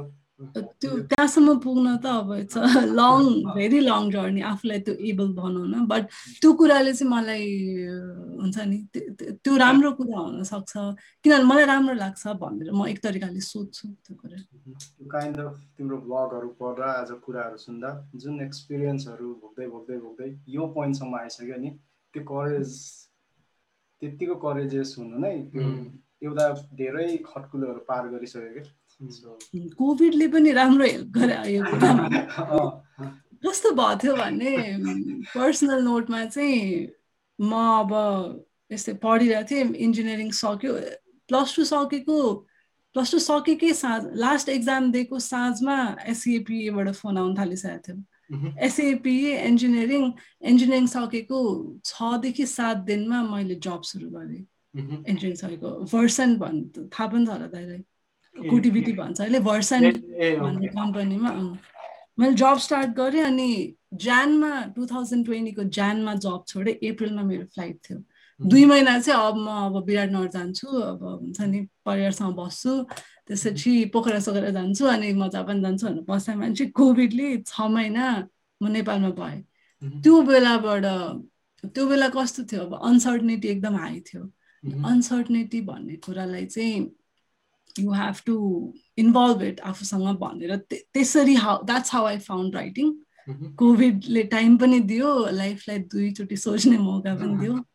अनि त्यहाँबाट बेसिकली धेरै त भएको छैन यस्तै एक वर्ष जस्तो भयो मैले अलिकति हेर्न थालेँ यो फिल्डमा। वेल अब दुई घन्टाभन्दा माथि गइसक्यो होइन सो लाइक अब before we end this right like अब हाम्रो पनि सर्टेन अब श्रोताहरू हुनुहुन्छ जतिजना होइन? अथवा भिडियो हेर्नुहुन्छ। So where can they find you अब तिमीलाई कसरी फलो गर्न सकिन्छ अथवा तिम्रो राइटिङ कसरी फलो गर्न सकिन्छ? केही भनिदिन्छु त्यसको बारेमा? म चाहिँ आइरन इन्स्टाग्राम पेज एउटा by by dot Jasmine Jasmine Tiwari भन्ने। मलाई बाई डट ज्यासमिन तिवारी त्यहाँ चाहिँ I post stuff started with मलाई लाइफको बारेमा लाग्ने कुराहरू अनि त्यसपछि नाउ इट्स गोइङ मलाई जे लाग्छ म सबै कुरा त्यही लेख्छु so it's a very intimate place मेरो लागि you can follow me that अनि अर्को मलाई यस्तो केही कुरा लाग्यो जुन कुरा चाहिँ मैले एज अ नलेज सेयर गर्न सक्छु अथवा एज अ हुन्छ नि मैले पनि लेसन सिकेको यो पनि लेसन हो भनेर लेख्न सक्छु भने चाहिँ म युजली त्यो कुराहरू ब्लगमा लेख्छु। So that's Tiwari dot word press word press dot com सबै यो मोनिटरी वेमा केही पनि मोनिटराइज गरेको छैन। सो बेसिकली यो दुइटै फ्री फ्री स्पेस हो अनि I just write my stuff there. That's I think these two places are where you can find me. So. So, I